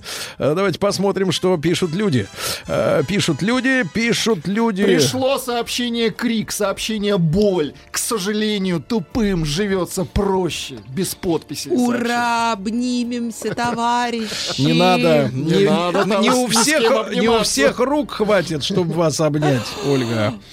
Да. Доброе утро. Закончил вышку по специальности менеджмент организации труда, но в итоге нашел свою нишу. Сервис. Инженер по обслуживанию банковских терминалов. Работа в удовольствие. Никогда бы не подумал, что в этой сфере окажусь. Иван, 32 года, Москва. Да. А, но Сережу давайте из Москвы послушаем. Ему 47. Сереж, доброе утро. Алло, доброе утро. Сереж, кем вы трудитесь и э, что вас сделало профессионалом в этой области? А, я тружусь дизайнером. У меня сейчас небольшое дизайн-агентство. Вот, ну просто история достижения это небольшой вершина, такая э, довольно длительная. Я э, был в сельскохозяйственном техникуме, который непонятно зачем закончил. Потом, соответственно, закончил академию в Екатеринбурге. После этого уже в Москве работал и создал после работы уже свое маленькое подразделение, вот свое дизайн-агентство. Вот. А что я хочу сказать, а, дизайн образования или вообще какое-либо высшее образование действительно очень нужно, потому что а, в моей жизни это кардинально изменило мою, мою жизнь. Да, вот, и я занимаюсь действительно очень любимым делом. И именно вышка дала мне фундаментальные основы э, вообще и жизни, и окружения, и, и понимания, э, я не знаю, вообще сути, потому что до того э, я как-то, ну, очень скажем так, плавал в своей жизни, не понимал, куда мне двигаться. Понятно. Спасибо, Да. мужчина, спасибо большое. Э, Хорошее э, письмо пришло от Верочки. Э, Владик, иди сюда, я покажу тебе фотографию Веры. Шатенка, э, минимум косметики, шелковое платье, обтягивающее грудь. Класс. Доброе Ой, ну, утро. пожалуйста. Да, да, да, да, Боже да. мой. Шелковое А платье. Ну, Шелковое блин, платье оттенка металлик. Доброе утро. Работаю учителем русского языка. О, Профессионалом становишься... Минуточку. Профессионалом становишься, когда применяешь на уроках знания, полученные на лекциях Евгения Викторовича Жаринова.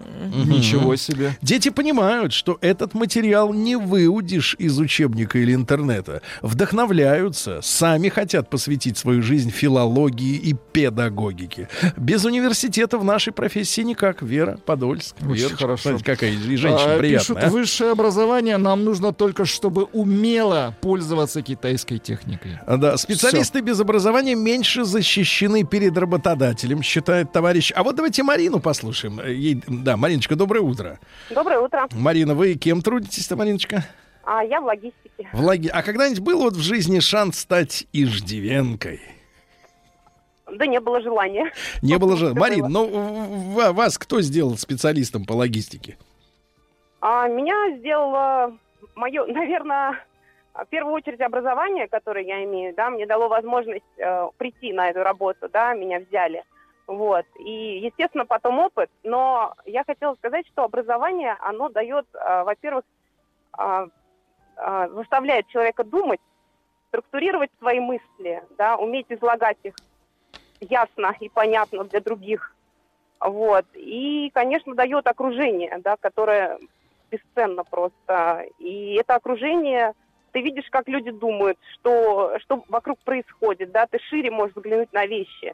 Потому что человек, ну, не имеющий образования, не имеющий этого окружения, да, которое а, тоже образовано, да, со своими интересами более, наверное, широкими. Вот, у него нет такой возможности. Хорошо, Марина, а давайте Анечку еще послушаем. Ну что ж, а, после... Да, Анечка пришла к нам. Анечка, доброе утро. Доброе утро. Анечка, вам 31, да? Да. Ну, как так получилось-то? Кем вы работаете? А, Я сейчас работаю креативным продюсером на одном из федеральных телеканалов. Креативным Но, продюсером. Объясните, пожалуйста, людям, далеким от СМИ, что это такое? Ну, это, скажем так, человек, который придумывает контент, который зритель потом а, видит по телевизору. Ест скорее, чем видит, да? ну, да. Так. А, ну, собственно, а высшее мое образование мне очень сильно в этом помогло, несмотря на то, что оно не профильное. Закончила я медицинский университет, а, и какое-то время работала по специальности, а, но потом случилось так, что мне захотелось творчества. И как раз а, моя профессия... Ну, вы как раз а, развелись в то время, да? Нет. Наоборот. А, Нет, нет, просто э, скучно было сидеть. Скучно. так, э, Скучно было, да. Анечке скучно. А вы какой, какой доктор-то у нас, Аня? Акушер-гинеколог. Что, скучно с женщинами было? Хороший доктор. Вот. И, собственно, э, захотелось как-то применить э, свой творческий талант, Мгм. но и э, остаться в профессии в том числе. Поэтому сейчас я занимаюсь медицинскими э, документальными программами, А, э, реалити связанные. с, Улич- э, учите э, людей самолечению, да, искусству? Ну, не совсем. Ну, Ну, в общем, э, сам факт, что если у человека есть э, высшее образование, Да. есть желание, его все равно можно будет применить даже, казалось бы, не в применимых областях.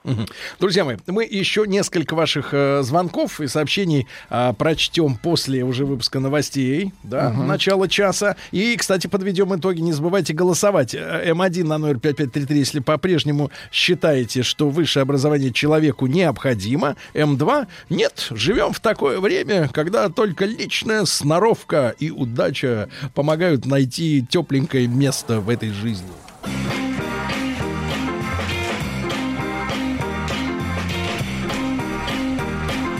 Сергей Стилавин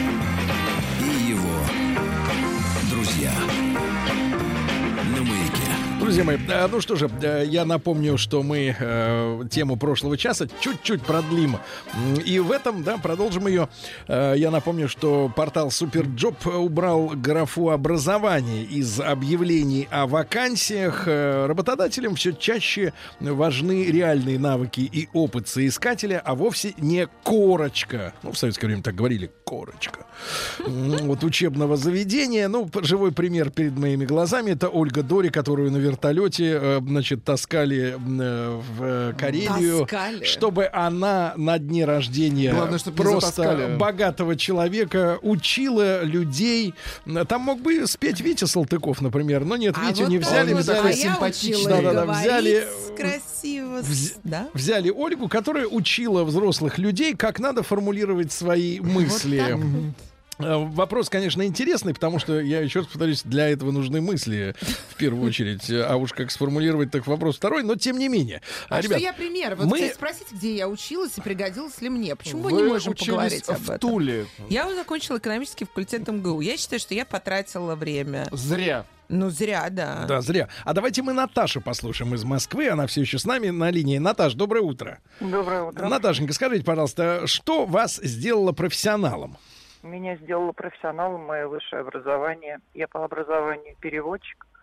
И э, второе образование экономическое. По... Первая моя работа была еще на втором курсе. Она случилась, это был 94 год. Я работала в э, логистической компании.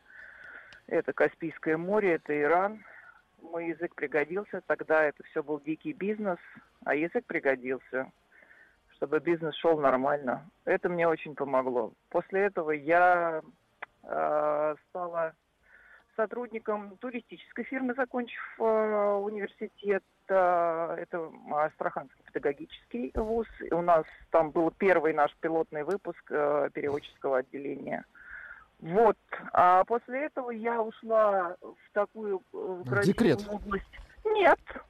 В такую красивую область, как сотовая связь. Так. И тогда не было никаких учебников, никаких пособий, ничего. Помните, тогда еще телефоны были как кирпич? Телефонов не было Вот, у людей. Ну, телефонов не было, да, а у меня уже был. Э, Стандарт АМС, ДАМС и GSM я изучила э, благодаря своему высшему образованию Мгм. на английском языке, на немецком, на французском, на всяком разном. И это мне по- помогло продвинуться до должности коммерческого директора. Наташенька, А- не могу не спросить, как это на, на фоне вот этих всех достижений, ампс, дампс, а, скажите, а как личная жизнь, Наташа? Очень любопытно. Прекрасно. У меня двое детей, замечательный муж на высокооплачиваемой работе, что позволило мне, э, уработавшись в- хлам на должности коммерческого директора, уйти на должность домохозяйки и опять же пользоваться своим э, образованием. Хорошо, а сейчас детей. вы кто? Я домохозяйка, я обучаю Вот. детей. И опять же Ну, пользуюсь. Но Прекрасно. самая, самая Прекрасно. большая польза от высшего образования, знаете, какая? Какая? А это связи. Никакие ХХ после этого не нужны.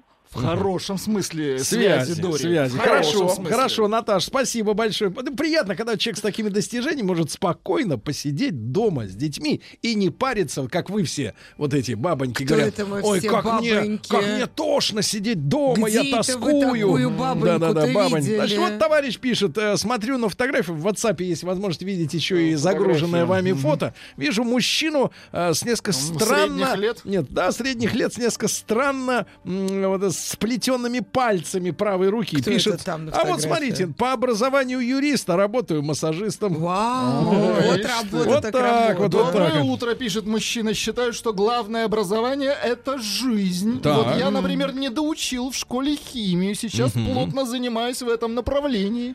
Да. А можно поподробнее, что у вас с химией сейчас? Да. Вот пишут, здравствуйте, Сергей, скажите, что вам сделал через З? Сделал Омск и граждане, граждане Омска, что вы их с сарказмом парафините, парафините. Э, Может, уже хватит, пишет товарищ в зеленой жилетке. Хватит, хватит. Я скажу вам, не хватит. Пока не будете писать нормально здесь, не, не перестану и з делать. Давайте. Александр из ПТЗ. Не ЧТЗ, а ПТЗ, Петрозаводск. Э, Саш, доброе утро. Доброе утро. Саша, тут к вам недавно Дори приезжала, прилетала на Я не вертолете. Петрозаводск, она какой-то на- нас Тихо, тихо, тихо. Республика не такая. Республика не такая большая, чтобы ваш вертолет не заметить, да, Саша? Вот, вы, Да, сеч- вы сейчас с кем республика довольно-таки большая. С кем? Я служу. Я служу. Так. Вот, я, я полковник. Следующая у меня, в общем-то, ступень это руководитель учреждения уже с генеральской категории. Вот, но при всех моих образованиях я понимаю, что, конечно же, мне вероятнее всего должность это не светит. Вот, потому что язык борется традиционно, в общем-то, наверное, с рождения, э, как там этот, э, язык борется за независимость от мозгов, то есть говорю не то, что надо было бы говорить. Ну и другие есть, в общем-то, определенные показатели, по которым на эти должности выбирают, там назначают людей. Как говорил мой э, тесть, первый э, опыт, как и половое бессилие, приходит с годами. Поэтому профессионал, профессионал, наверное, это все-таки совокупность образования и опыта этого человека на определенном месте работы, то есть определенный вид деятельности, когда. Я сейчас получаю четвертое высшее образование, базовое у меня образование, которое, ну, реально мне дало, скажем так, пинок в эту жизнь, это военное училище, вот, где я отучился пять лет. И потом меня распределили там далеко-далеко. Вот, поэтому э, для госструктур образование высшее это неприемлемый показатель, по которому тебя будут брать на работу. Я не беру там сейчас ну, блат там и все остальное. При определенных равных наличие образования профильного это будет рассматриваться как э, Преимущество, ну, да. Как преимущество, конечно же. Да. Для такого, для работы, как вот вы работаете, наверное, э, если вы вдруг не на другую радиостанцию, на другую радиостанцию, меньше всего, я думаю, людей будет интересовать, какое у вас там образование. Александр, вам как полковнику большое спасибо за консультацию. Спасибо, спасибо, Саша. Давайте Валеру из Москвы возьмем. Да, Валерочка, доброе утро. Доброе утро. Валера, вам А, я 49. Вы кто? Да. Ну, скажем так, в ресторанном бизнесе работаю. Так, так, так, так, так. А вот кто вас сделал мастером своего бизнеса? Ну, вообще-то я, как, наверное, после школы пошел учиться, потом как бы работал, потом не работал, потом опять стал работать. Э, Декрет кончился, да? А, Нет, не декрет, просто пытался в других отраслях поработать. А, то есть вы Ну, вернулись сейчас э, туда, э, Да, надо- где начинали? вернулся туда, на кого учился, скажем так. Так, а что вы делаете в ресторанном бизнесе? Ну как, готовим, Вы творим. повар. Вы повар. Ну, типа того, скажем, да, вот в этих в таких. Ну, скажем, да, да, да. А мое мнение, высшее образование, конечно, надо, если вы спросили. А вообще, вот знаете, сколько вот я нахожусь в Москве, знаю единицы, кто работает по той специальности, на кого учились.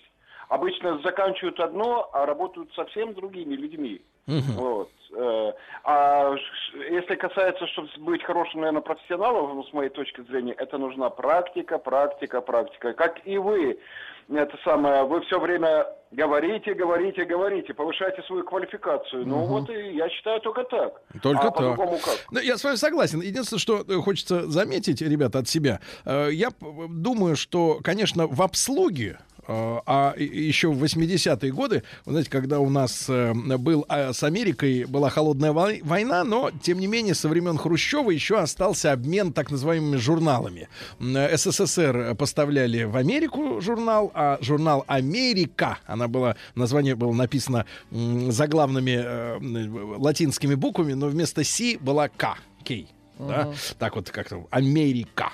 Э, вот об американской жизни. И я еще в, номе- в номере, помню, папа мне э, давал почитать подшивку. Э, в одном из номеров еще в начале 80-х было написано, что в Штатах 80% э, занятых это люди обслуги.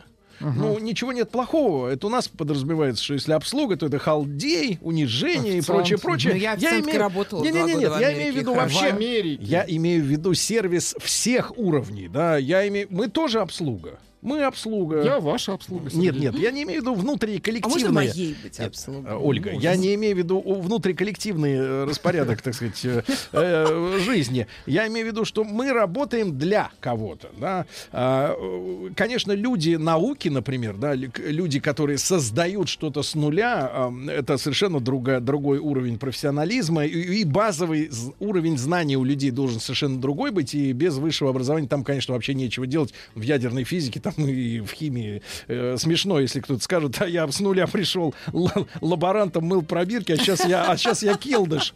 Э, Это все, это Ну, все, кстати, это все сказки, э, сказки. Но, но, но, но, но.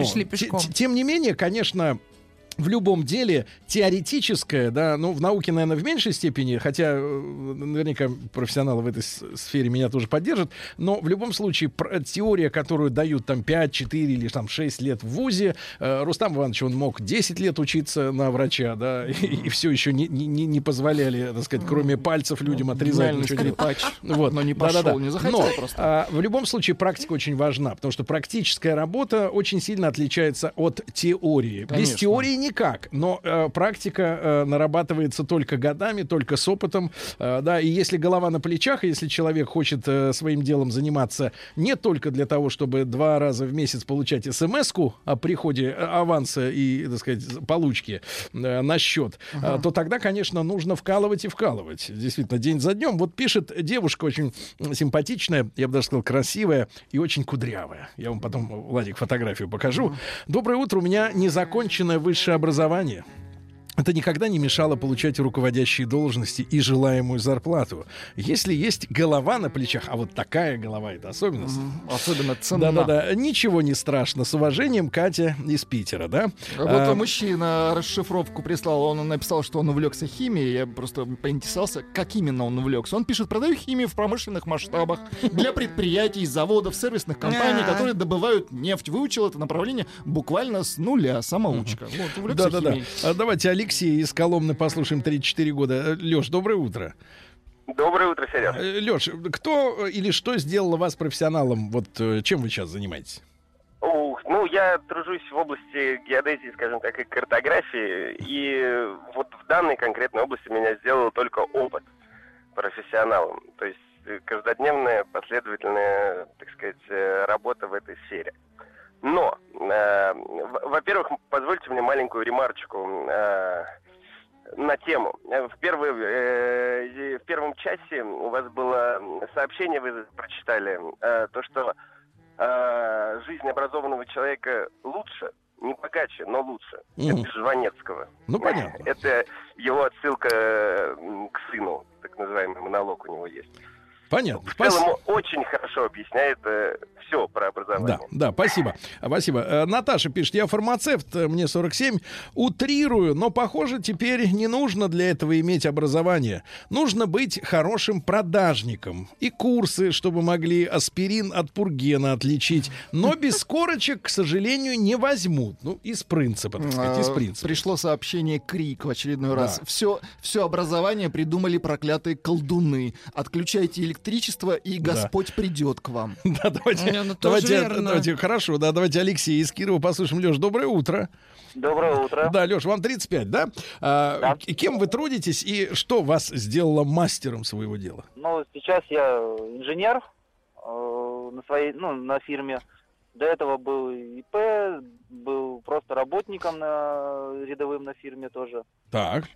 А высшее образование нужно, потому что это фундамент, и оно в первую очередь учит учиться. Именно учиться. То есть э, человек с высшим образованием профессионалом станет быстрее. Быстрее, да. Хорошо. Ну вот люди продолжают иронизировать. Да, Сергей, вы от народа, вы такая же обслуга, как и продавец в красном и белом. И именно поэтому, дорогие друзья, меня, меня всегда смешат люди, которые и реально являются обслугой народа, а я имею в виду, прежде всего, артистов, э, музыкантов, всяких режиссеров, э, которые э, действительно по статусу своему являются обслугой населения. Это неправда, вы вдохновляете Не-не-не, и веселите население. Это не важно. Нет, не нет. надо себя Погодите, нет, Сергей нет. Валерьевич. Обслуга в хорошем смысле, Нич- потому что это не креативный класс. Это не, не, не благодаря артистам появляются ракеты и танки. Благодаря артистам вы в хорошем настроении, Нет, нет. благодаря вам Хороший- люди едут на работу. Дорогая Ольга, дорогая. Ольга, человек, Неправда. который искренне мое убеждение, человек, который зависит в своем настроении от того, что, им, что ему пошутили из Нельзя телевизора, только это больной работать. человек, Вы это больной. невероятную Ольга, функцию. вам Нет, вот мужч- тут я вас защищать буду бесконечно. Не Вам надо так мужчина говорить. прислал сообщение. Так. Ольга, Так. люблю вас. Хотите увидеть фотографию? Очень красиво. Да-да. Ну, Красивый, между Человек прочим. освободил, сколько я понимаю. Да, говорить. давайте. Зачем вы так говорите? Ну, пусть мне личное тихо. сообщение Антона напишет из Питера давайте Да. послушаем. А вы уймитесь немножко в своей защите артистов. Э, 33 года. Антон, доброе утро. Доброе утро. Э, Антон, э, что вас сделало профессионалом? Э, Я хочу сказать, что вот я работаю в сфере коммуникаций, и изначально, конечно, профессионалом сделало меня две вещи. Это в первую очередь мое базовое классическое образование, которое я получил, ну и опыт работы, который пришел, э, так скажем, с годами работы в этой сфере. Э, Могу сказать, что э, когда я заканчивал вуз, Э, Я знал примерно, что я не буду работать по профессии, потому что немного специфическое образование, международные отношения.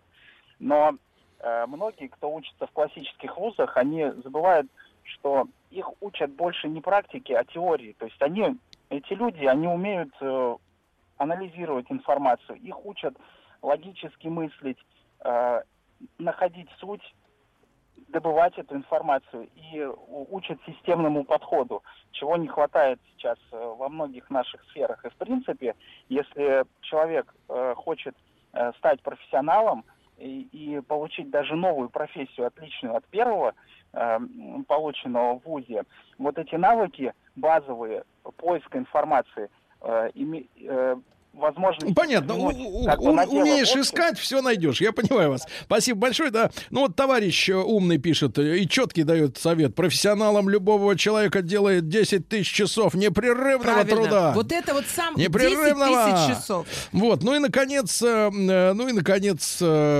пишет нам наш квадратный человек, тунеядец, 5 лет, не слезающий с плеч он э, поиске работы жены, для да, своей жены. господа Кто это? ведущие, хорош А, балаболить. да-да-да-да-да. Ну и, друзья мои, результат нашего опроса. Э, Порядка 70% э, наших слушателей по-прежнему э, не сомневаются в важности диплома о высшем образовании, и около 30 уже расслабились и думают, что могут прожить прекрасно и без него. А теперь заслушаем лектора, училку. Вор должен сидеть в тюрьме, верно? Запомни, Шарапов, наказание без вины не бывает. Я имею указание руководства живыми вас не брать. Товарищ полицейский. Друзья мои, э, наша э, рубрика, которая стартовала в конце прошлого года, «Товарищ полицейский», сегодня несколько подзадержалась по уважительным причинам. Я рад приветствовать в нашей студии Григория Николаевича Бибикова. Григорий Николаевич, доброе утро. Доброе утро. Григорий Николаевич, мы все э, будем в, вашей, в вашем внимании. Э, Кандидат исторических наук, э, старший научный сотрудник Института российской истории Российской академии наук. Ну и сегодня мы э, хотели посвятить этот час э, э, жандармской полиции в России, да, вот первой половины 19 века, э, э, изучив перед этим предыдущие э, десятилетия э, о петровских временах мы узнали да, от наших гостей в эфире. И, э, Григорий Николаевич, вот какова роль была, получается, у жандармской полиции э, уже в 19 веке? Если, когда мы говорили о 18 да, то э, складывалось ощущение, что полицейский, он в ответе за все, что происходит на вверенной ему территории. То есть не просто там задержать вор, вора или уголовника, но и проконтролировать вообще, как живет народ на этой земле. Что у нас в 19 веке? То есть, представим себе современника Пушкина Александра Сергеевича, да? Да, примерно так. Ну, Собственно говоря, вот та полиция, о которой вы говорили раньше, она э, продолжает свое существование. А, Это называется общая или городская полиция. Это, собственно говоря, предшественник ну, и современной нашей полиции. Вот. Но в начале XIX века в России по французскому опыту э, перенимается и жандармерия, как особая полицейская служба, которая возникает, собственно, во Франции в конце XVIII века, тогда же примерно э, перенимается и в России в начале как э, полиция в войсках, в армии. То есть это армейская полиция? Изначально да. Как в Италии вот есть карабинеры, да? Да. И есть полиция локале. Ну, в общем, да. Э, во Франции, в Италии, потом э, в Германии, пожалуй, главное исключение, в германских разных государствах, пожалуй, главное исключение это Англия, у них совершенно особая uh-huh. полицейская система. Там э, жандармерия очень активно распространяется в первой половине 19 века. А в связи с чем вот армейцы как бы пошли э, регулировать порядок в гражданской сфере, получается, да? Ну, в общем-то, это считается, что это была идея Наполеона. Вот это такая форма действительно распространение э, государственного порядка, как бы права, в первую очередь на сельскую местность, где раньше, э, в общем-то, полиция была такой в большей степени формой самоуправления, там угу. лесничие разные, вот. Угу. А, ну и во-вторых, это вот э, жандарм как полиция в армии. Вот э, вторая форма изначально была перенята России, это э, понравилось еще Павлу Э, который был еще наследником престола. Э, потом э, в первые годы Александрского царствования это временно было забыто, и потом в 1815 вновь восстановилось как один из армейских полков, был назван жандармским, угу. и, соответственно, выполнял вот функции такой военной полиции ну, в течение 19 века. Но через еще через несколько лет в городах а, были созданы специальные жандармские команды в большинстве губернских городов в 1817 году. Вот это как раз было сделано по французскому образцу. Это была идея Александра I. А, вот эти жандармы, они были своего рода элитной полицией. То есть, э, если а, Для по... богатых? Немножко речь о другом. Если обычная полиция, она формируется, в общем-то, из кого? Из, ну, так называемых инвалидов. Тогда э, этот термин немножко имел другое значение. Это, собственно, военные, служащие, солдаты, в основном унтер-офицеры, ну, получившие какие-то легкие увечья, ранения, э, или по возрасту уже больше не могущие служить в регулярной армии, вот они формируют основной состав, собственно, полиции. В жандармы а, набирали тоже из армии, но наоборот, там были определенные повышенные критерии, а, Э, в том числе включая рост и так угу. далее. А их компетенция как да. различалась вот на местности? Да, ну вот э, жандармы, э, если как раз в Европе они в большей степени патрулировали, жандарм это такая фигура в сельской местности, конный жандарм, а, то в России вообще в сельск... на селе полиции практически не было. Первые полицейские в сельской местности появились в конце 30-х годов, становые приставы, но это было буквально там один человек на десятки тысяч э, крестьян. А жандармы, а, им поручались наиболее такие ответственные полицейские задачи, где в том числе надо было, ну, скажем так, э, в какой-то степени красиво выглядеть. Важно было, как полиция себя презентует. Ну, например, а, какие-то торжественные мероприятия, угу. дворянское собрание, там стоят жандармы. А если кого-нибудь э, зарежут, угу. как быть? Э, Если не было полиции, кто занимался вообще э, расследованием уголовных дел на селе? Наказанием, да, если, да. конечно. В сельской местности, э, ну, э, там должна была заниматься, собственно, вот э, так называемая земская полиция. Э, они должны были выезжать на место, просто э, собирать какие-то... То есть это местная вообще организация? Она не подчинялась, получается? Нет, э, земская полиция, она входит в систему Министерства внутренних дел. Вот. А жандармы это армия? А, жандармы это а, вот то, что было при Александре Первом. У них сложное подчинение, они одновременно подчиняются и военному ведомству, и одновременно Министерству внутренних дел. Ну и вот а, а, то, чем я в большей степени занимаюсь, это эпоха Николая Первого. Угу. А, тогда жандармами руководил один из его ближайших э, сподвижников и друзей, э, генерал Александр Христофорович Бенкендорф. От которого как раз Александр Сергеевич страдал.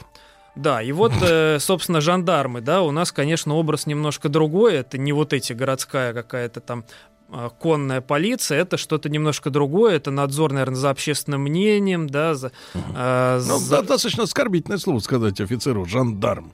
Э, ну, это вот оскорбительно, это скорее в конце 19-го, начале 20-го появляется, когда жандарм становится именно частью политической полиции. Достаточно угу. четко, определенно. Это э, ну, то, что сейчас мы уже называем спецслужбами. Угу. Вот. А идея Бенкендорфа, э, реализованная в 26 году, после которой жандармы в России действительно отличались вот уже от жандармов там, в Европе, состояла в том, чтобы, э, собственно, на них наложить дополнительные такие полномочия, а, а именно это в первую очередь на места в губерниях надзор, действительно, во-первых, за общественным мнением, и во-вторых, вот чем я больше занимаюсь, это надзор за чиновниками. Э, почему возникла такая идея? Ну, видимо, это связано с событиями вот восстания декабристов в декабре 1825 года, ну и традиционно считается, что реакция верховной власти в первую очередь э, состояла в таком ужесточении, закручивании гаек. Ну, но... Словом реакция, да, называли. Да, да, собственно, реакция. Вот. Э, но э, была и другая сторона медали, в частности, Николай I, он очень тщательно изучал все показания декабристов, свод их показаний. И вот одну из идей, которых он, которую он вынес, состоит в том, что власть в центре, она очень плохо знает то, что происходит на местах.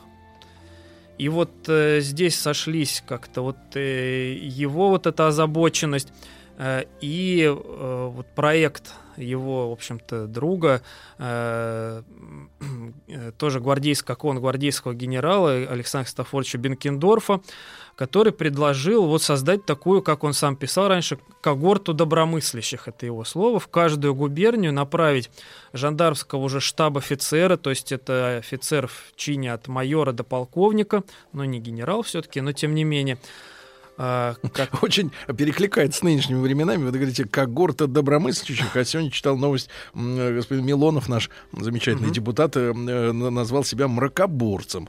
Тоже, в общем-то, хорошее слово, да, такое замечательное и, и русское одновременно, и такое... И, когорта и понятно. мракоборцев.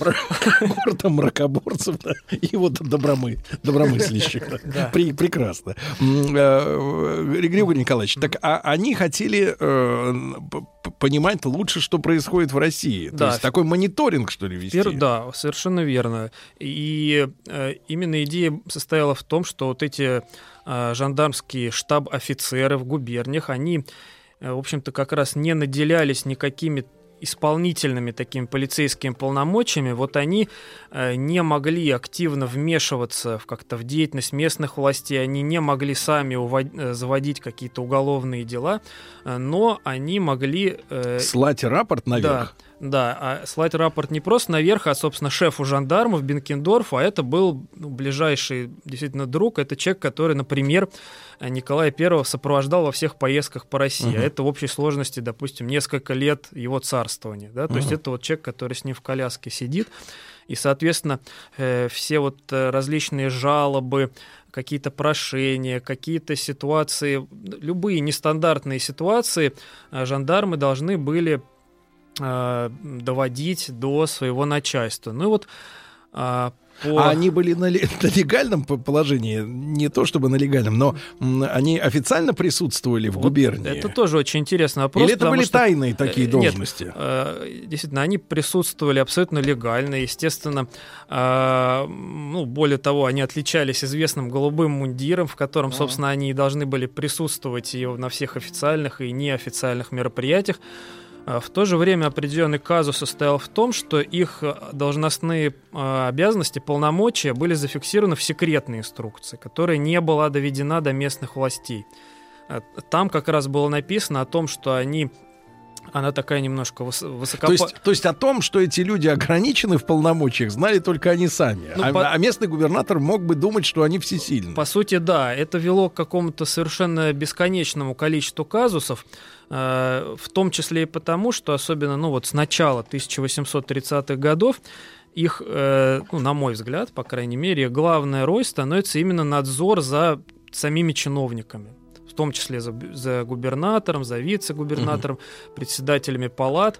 Э, я на самом деле сейчас пытаюсь понять, почему так, почему центральное внимание уделяется чиновникам. Ну, наверное, более традиционное мнение, что э, главный э, объект надзора это должны быть ну, условно, кого мы потом назовем революционеры, какие-то заговорщики. Ну, наверное, их в первой половине 19 века не так много было. Вот да, еще? выясняется, что, по сути дела, вот эта деятельность, она ограничивается столицами. Да, здесь какая-то интеллектуальная жизнь, она, в общем-то, кипит.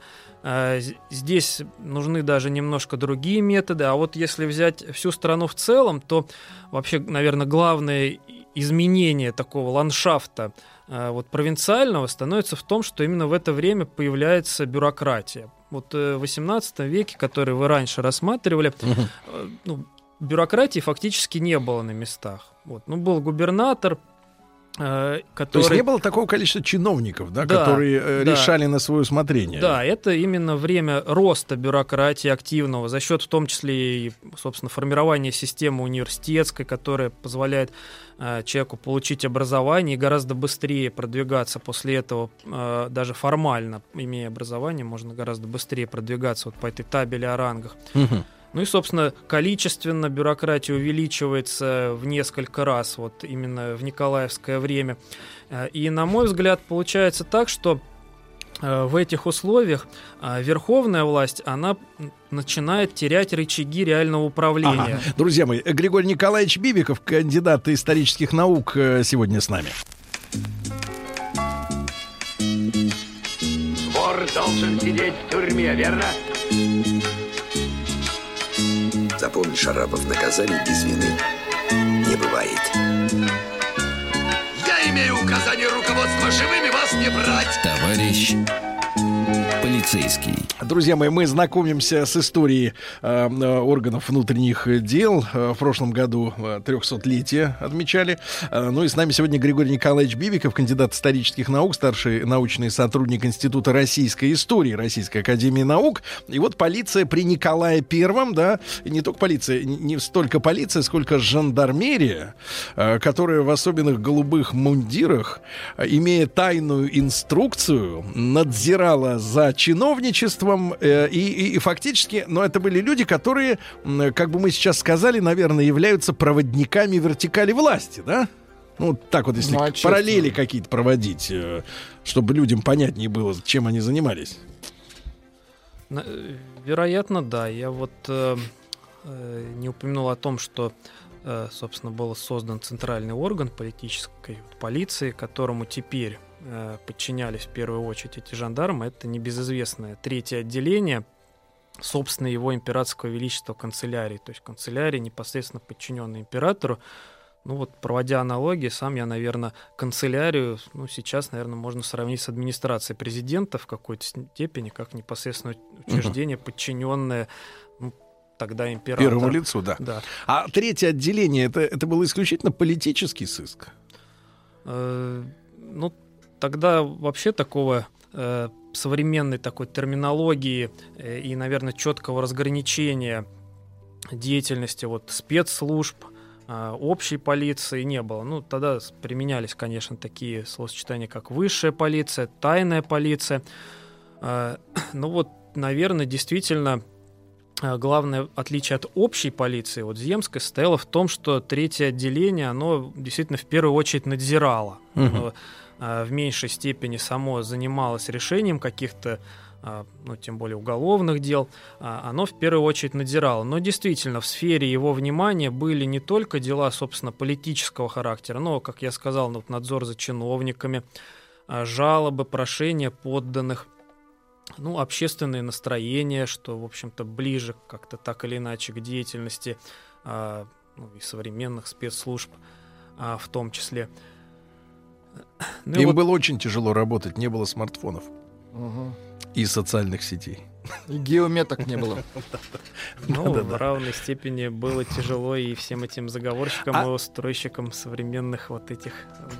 Да-да. А, а решения по, а, на основании этих докладов принимались громкие? Э, да, вот, э, собственно, если говорить, например, именно о надзоре за бюрократией, это сюжет пока не очень хорошо изучен, но по моим представлениям э, вот таким образом были уволены, ну, наверное, э, в Николаевское время около 20-30 губернаторов угу. или э, почетную отставку или, э, то есть с мундиром и пенсионом, да, как тогда говорили, или, например, с переводом в Сенат. Это как бы э, это такая почетная отставка, но тем не менее э, вот э, по- Удаление отдел. да, удаление отдел по материалам жандармских донесений. Причем э, весьма часто э, оно касалось не только возможных служебных злоупотреблений, ну, то есть, как мы сейчас говорим, собственно, какая-то коррупция, взяточность, то это действительно очень а, важная составляющая в жандарском надзоре. Вот э, э, за какими-то такими явлениями. Причем надо сказать, что э, существовало как бы общее негласное представление, что определенный объем э, вот такой коррупции, он не только допустим, он, э, в общем-то, он Приветствовался.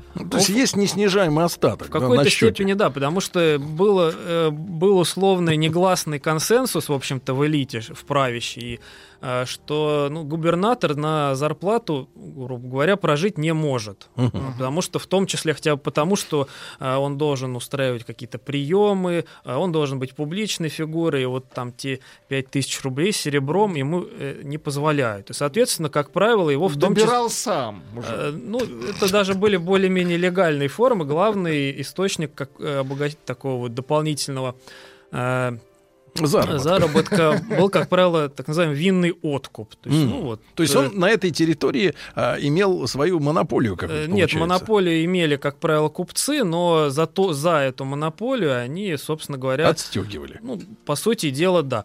Вот. И я еще обратил внимание, на что хотел, о чем хотел бы сказать, что некоторые дела по э, губернаторам, заведенные в третьем отделении по материалам жандармских донесений, они, собственно, касались вот не таких каких-то фактов коррупции, а какого-то, э, может быть, э, не совсем обычного, стандартного, непринимаемого поведения этих Это, чинов. например? Ну вот, э, например, в 1830 году такое дело было заведено на вятского губернатора э, Кирилла Тюфяева. Опять Вятский. Да. А, в, а в чем, собственно, состояло дело? Все дело просто состояло в том, что э, он бросил жену, завел любовницу, с ней завел несколько детей. Ага. А когда брат этой любовницы пришел к нему э, ну, поговорить, Да. э, он его побил. И вот, и вот на это обратили внимание Вот на это товарищи. обратили внимание, но надо сказать, что вот, например, в этой ситуации больше всего не повезло любовнице. Ее поместили в монастырь. О, вот, видите как. Вот. А губернатора в итоге просто перевели в тот, в тот раз в другую губернию. Прекрасно. Вот. Слушайте, вот все-таки иногда нас, романтиков царского времени, называют по таким неприличным случаем э, словом хрустобулочники. Но ведь какая, какой замечательный случай нам сегодня рассказал Григорий Николаевич Бибиков, кандидат исторических наук. Григорий Николаевич, скорблю, что так мало времени Мгм. сегодня у нас э, беседа продлилась. Но Взаимно. за полученные сведения благодарю. Спасибо.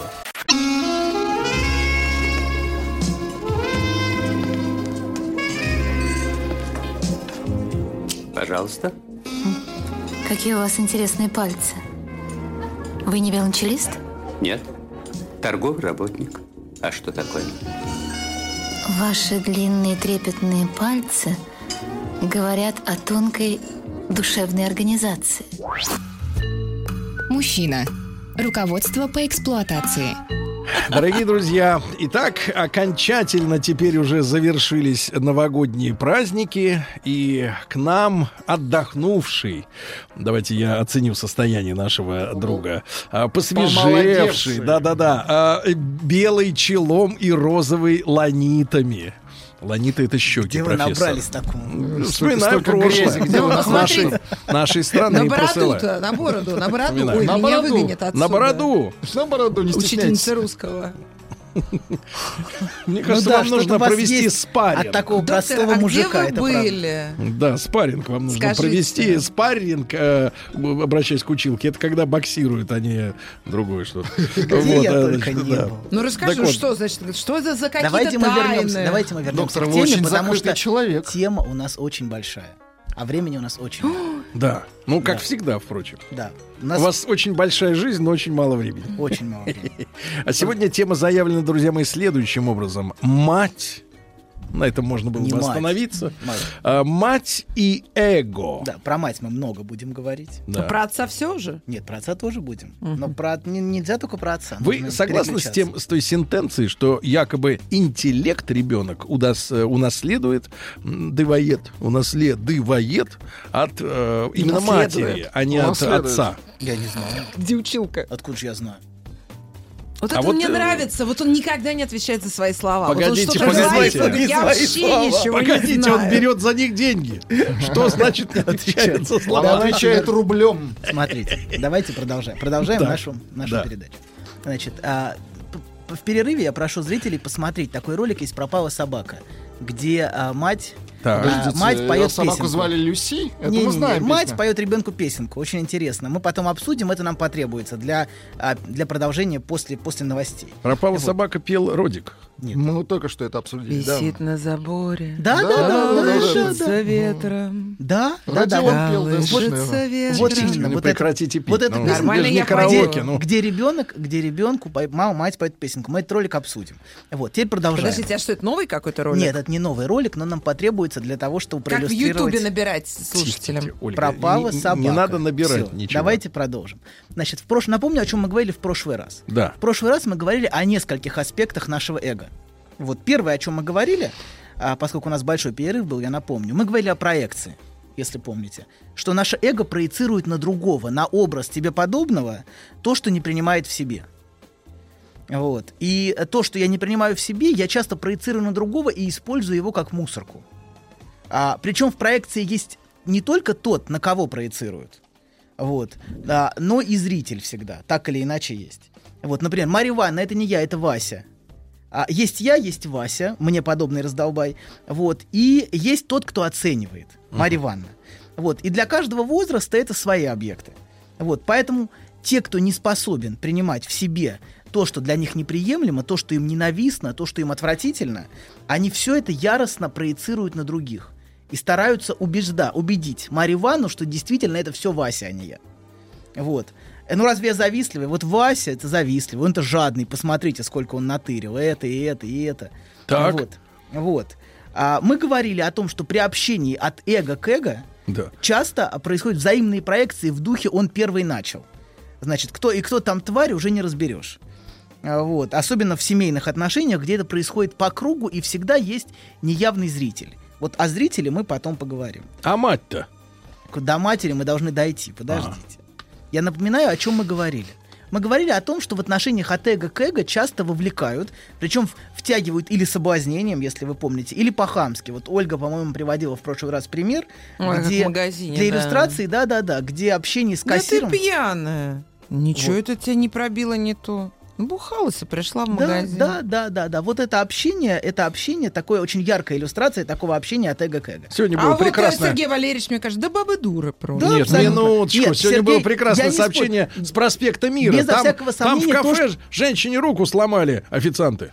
Безо вся... А это называется Очень- газлайтинг. очень в очень да. тему, я Задело, понимаю. а тебя бы Очень- не задело, когда кость наружу вылезла. Очень у человека. всё, всё, Сергей. ушли, да, Вообще улетел. Манипулятор Он сидит там, что-то смотрит, Да, какие-то да, да. картинки. Он Вот, да, бабы там у него Да, вот вы сказали, что, Сергей, без сомнения, то, что происходит в студии, очень часто происходит в форме общения от эго к эго, где происходит непрерывная борьба и утверждение себя в разных вариантах. Это точно, абсолютно. Вот, а, значит... А вот оскорблять ты не стоит. Я не людей, оскорблял, вот наоборот, наоборот. Я Ну, показываю, что люди никогда утверждаются. не- Так. Да. Значит, в прошлый раз мы еще говорили, что а, мы себя часто узнаем в другом. Вот. И Или очень важно освобождать от другого, значит, и что в, в те- в тех проекциях, которые мы проецируем, на самом деле во многом а, это мы сами и есть. Просто нам сложно часто принимать эти вещи.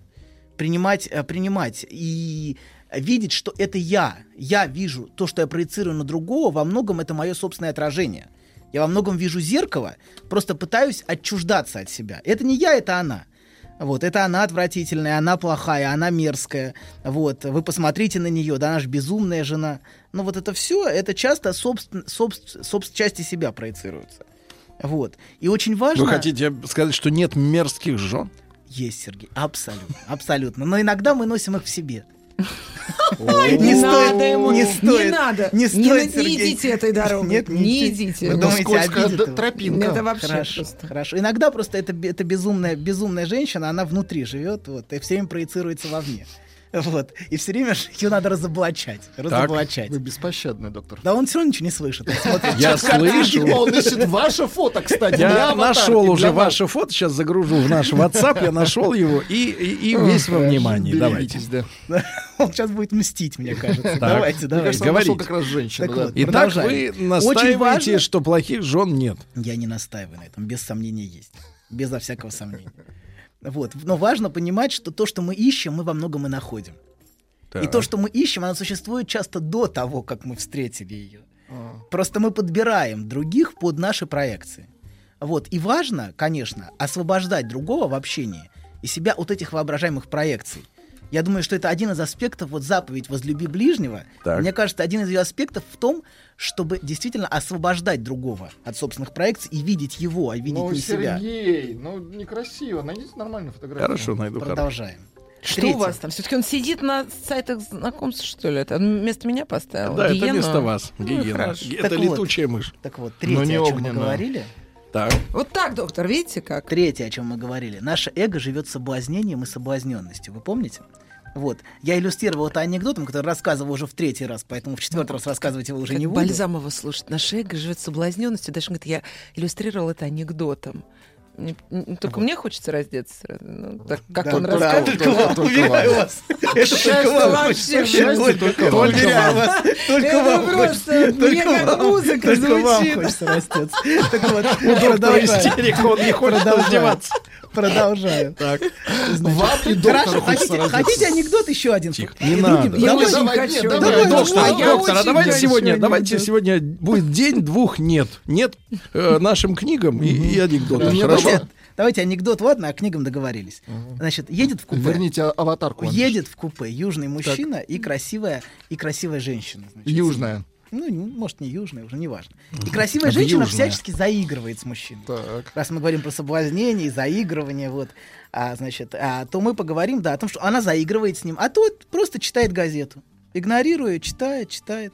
И она и так, и сяк, и уж потому что переодевается почти, вот готова раздеться перед ним. Да я чувствую, это нет, запало, нет, запало, нет, нет. запало. А он ноль внимания. Ноль Так. внимания. Ну, или точнее, желания. Вот. Через час, а, значит, она уже с негодованием. Мужчина, рядом с вами едет красивая женщина. А, а вы внимания не обращаете. Неужели я вас не привлекаю? Тот Так. откладывает в сторону газету и говорит. Поучил меня отец. Лучше полчаса подождать, чем три часа уговаривать. Вот. Да. Так вот, а значит, в женском варианте, если вот про, про соблазнение, а женщина стремится стать объектом желания другого. Она стремится соблазнить желание другого. Так. Чтобы другой, скажем так, у нее что-то потребовал. Ну, в неявной форме или в явной, неважно. И это совсем не значит, что это требование она будет удовлетворять. То есть она приторговывает сексом, что ли? Нет, нет, нет. Секс? Нет, подождите, вы очень конкретно. Вы очень конкретно. Ой, ну ладно, давайте как бы уже так Нет, она играет, она играет желанием. да. Нет, ну, секс и окей. желание это разные вещи. Ну хорошо. А потом она ему Отнюдь. скажет, нет, я ничего не хотела такого, да ведь? Ну, часто Ну, скажет. конечно. То есть- Вот эти бабы, вот которых Да, он не да, любит. эти самые. Ну. Да, да, да, да, да. Да, то есть а, вот то, то, что вы говорите, что она хочет само требование, но не хочет его удовлетворять. Ну, понятно. Очень, это очень понятно. да. Но ей, ей важно желание Конечно. его, понимаете? А если она удовлетворит, куда же желание? Ну Оно да. пропадет. А потом скажешь, я вообще ничего такого не имел в виду. Да, Ну. так и скажет. Вот. Поэтому, Я- поэтому во многих случаях она не собирается это требование удовлетворять, но очень его хочет. Собственно, в этом есть истерическая позиция. Она хочет этого желания, но не, но не хочет на него отвечать. Потому что желание пропадет, если ответишь на него, то все. А так он может годами ходить. Вокруг цветы носить, э, значит, преследовать. Вокруг могилы. Не вокруг, ну, не вокруг могилы, но Вокруг много историй, где плиты. люди годами. Мы, мы потом это обсудим на примере фильма «Этот смутный объект желания». Но потом Мгм. мы к этому фильму уже не сейчас. а через- 36 года. Нет. Черно-белые, да. Немецкий Нет, фильм? нет, тогда еще даже черно-белого не было. свое. Каждый С свое. Рифеншталь в главной роли. Каждый свое. Так, продолжаем. Значит, Не мешайте спать, папаша. Это, это еще снимали братья Лю- Люмьер. Да, так вот, мы закончили на том, что, значит, закончили на том, что главный или один из главных аффектов нашего эго — это обида на то, что тебя не признают. Какой ты молодец. Вот заметьте меня, посмотрите на меня. какая я клевая или какой я классный. Вот. И часто происходит борьба, потому что признание это одно на Мгм. всех. Вот. И поэтому каждый доказывает, что он хороший, а другой плохой. Вот это вот это, вот это, вот это и есть суть общения от эго к эго. Постоянная борьба за признание. И постоянная обида на непризнание. И мы остановились в прошлый раз на пятом пункте. Вот, нет, не том, не том, который в паспорте, не том в пятом пункте, вот, о том, значит, и мы не успели о нем поговорить. Так что продолжим. Вы успели эго- с таким паспортом по- погуля- погулять Наше по белу эго, свету? Никто не знает, где он гулял. На Наше эго. Может, он вообще в Звенигород ездил. Мне кажется, в, в в анкете доктора написано хитер и опасен. Звенигор. Прекрасно. Ну уж точно не истинный арист. Так, минуточку. Аккуратнее, Ольга. аккуратнее. Можно оступиться. Оля, Ну, позор, ну, позор, Ну, позор. Я Оля Гиллер по первому мужу, я имею право вообще. Я, фаршированную рыбу умею Тихо, доктор, разрешаю вам кинуть в Ольгу предметом. Он ждет рыбу от меня, зачем же ему кидать предмет? мы остановились в прошлый раз на том, что наше эго чрезвычайно озабочено контролем. Вот. И страх утраты контроля одно из фундаментальных центральных переживаний нашего эго. Вот. Причем контролировать, а, э, оно, наше эго всегда стремится контролировать других. Контролировать можно разными способами. А, можно собла- даже соблазнение тоже может быть способ контроля. Вот. А можно, например, не, не обязательно с бесконечными звонками с вопросом «ты где?», хотя это тоже контроль. Когда звонит «ты где?», «ты где?», «ты где?», или бесконечными требованиями. Очень часто контроль осуществляется с помощью чувства вины, например. Вот чувство вины это очень, очень эффективный инструмент контроля. Почему ты не ответил на мой звонок? Э, Мне так плохо было. Ну, например, родитель может звонить ребенку и все время требовать по поводу состояния своего здоровья, чтобы ребенок отвечал все время. Или ты чего такой грустный? Что такой грустный? Нет. Ну, чё Ну, так- это ужас вообще. Когда слышу, что такое грустное, я ж прям вообще не знаю. Нет, Ну, или сегодня говорить, Рустам Иванович спросил, что я гибну. Я гибну? Да, вот, вот, это очень близко. Бабушка, конечно. вспомнили, как же без Бабушка бабушки. говорит Это память. внучок, из-за тебя я гибну. Не из-за тебя, а во имя Во, тебя. а, во имя тебя. Да ему плевать, ну кому вы говорите-то? Так вот, важно. Или, например, или, например, Сергей, Да, ну, да. хватит уже картинки смотреть. Я, ну, Сергей, я народу возвращаю красоту. Да. Да давайте я вам свою пошлю из Инстаграма. Вот Вы уже послали. за- А давайте ее Вернитесь- поставим вернитесь людям. ко мне. Вер- Возвращаюсь Пожалуйста. к вам от красоты. Вот смотрите, какие-то картинки мерзкие. Нет. Так вот, Ой, ну это фотошоп, Сергей Вот. Валерьевич. Значит, а, например, ну или, например, еще один пример. Например, например, жена может спрашивать у мужа постоянно, а, вот где ты задержался, и, с- и, и- и говорить, дети, дети спрашивали, где папа, вот что я им отвечу. Вот дети говорили, где папа. А очень часто это способ, способ обвинения является способом контроля другого. Способ, то есть через, через вину мы можем контролировать объекты, вот, которые нас окружают. Ну а в чем обвинить-то? Вот В человека. чем, только, в чем только не обвинить? Можно люб- на пустом месте обвинить. Почему ты так со мной разговариваешь? Просто не... Да бабы дуры все, ну вот это вот просто. так. Да все женщины так делают. Все, моя критика всегда адресная. Вам, смотрите, с этим вам, трудно поспорить. вам навязывается определенный дискурс в этом Ну общении, да. из Молодец, которого Владик, вам уже сложно выбраться. То есть вам предлагается определенный Шутка. способ общения и определенное место. Вы, вам предлагается или оправдываться, или, например, ответ нападать, но фактически ваше поведение становится как бы управляемым извне. Понимаете, да? То есть вы должны как-то на это реагировать. У меня вот на днях была встреча с читательницами, там было много народу, и я долго говорила. На Мы кино Ладоге. смотрели. И ко мне подходит девушка и говорит, ты всегда так долго вот это вот эмоционально разговариваешь. Это как тебе дается? Ну, то есть, да, вместо того, чтобы мне сказать, как здорово был вечер, вот чуть-чуть как бы, как тебе удается так долго эмоционально? Вот это? Мне бы никогда так не получилось. Как А ты врыла устаёшь. правильно кулаком? Ну, я хотела, да, но это так вот... Как э, Макс. Да? Раз, Да, и да. всё. Смотрите, Сунь. Но Не просто молодец, Да, а так и это- если мы хотим признания, понимаете, если нам важно признание, и мы как бы в него слишком инвестированы, нас это будет обижать. И наоборот, нам будет льстить, что нас хвалят. Ну, а Хотя, почему? Всем хочется похвалить Без сомнения, всем Доброе хочется. слово-то. Но часто за этим всегда, часто за этим стоит игра.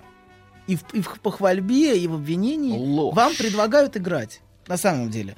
Потому что часто за, пох- за похвальбой э, это тоже может быть способом контроля. Ты молодец, молодец, молодец, а вот сейчас не молодец. Нет, Да. не молодец. Вот что-то ты не очень-то сейчас. Вот суп-то совсем не тот уже. И она начинает стараться, а он начинает обвинениями ее, например, тиранить. Вы так смотрите осуждающие на меня, Сергей. Ну а что, я- если суп не удался? Почему должны их все время хвалить-то? Ну, не так сварила не, поварница. Не, дай бог, не дай бог. А? Не- не- Э, вообще Отжарила, нельзя хвалить. отжарила Вообще не так, не так. То есть вы- Вообще. Вы, Всё. хотите сказать, что врать это хорошо? Вы хотите сказать, что правда Нет. это, это плохо? Ну, во-первых, никто из нас не знает правды.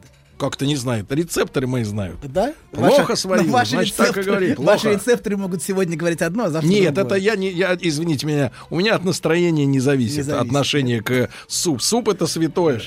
Но важно, важно, жидкости вся сила. важно, что, что контроль, другой, что, что контроль может пос- пос- посредством обвинений происходить.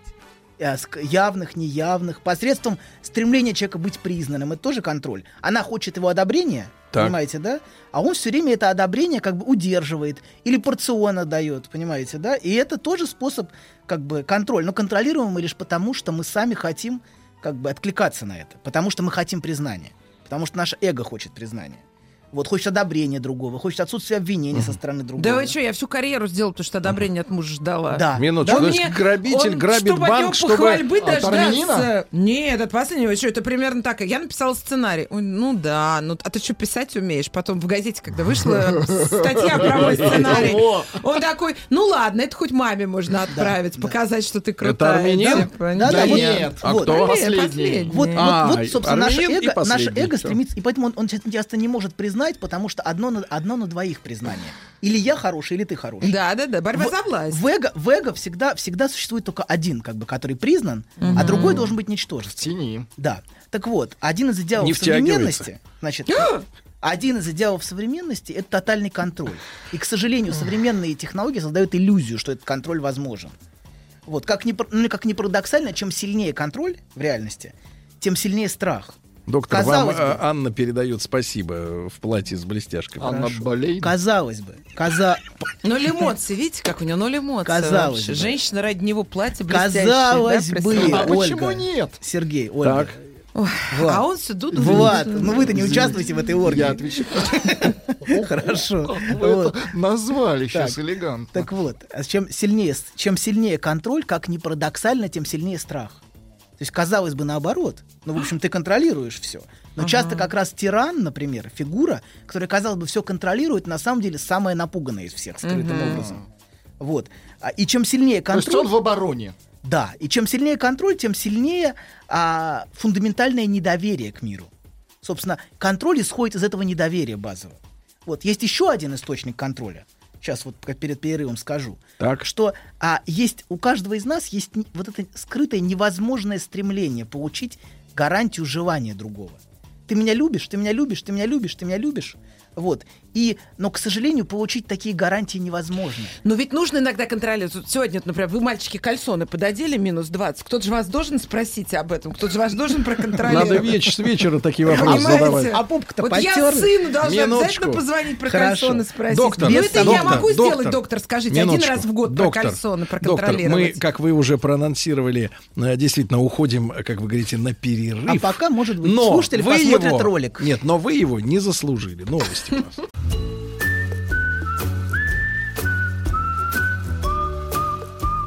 Путь к сердцу мужчины лежит через его желудок.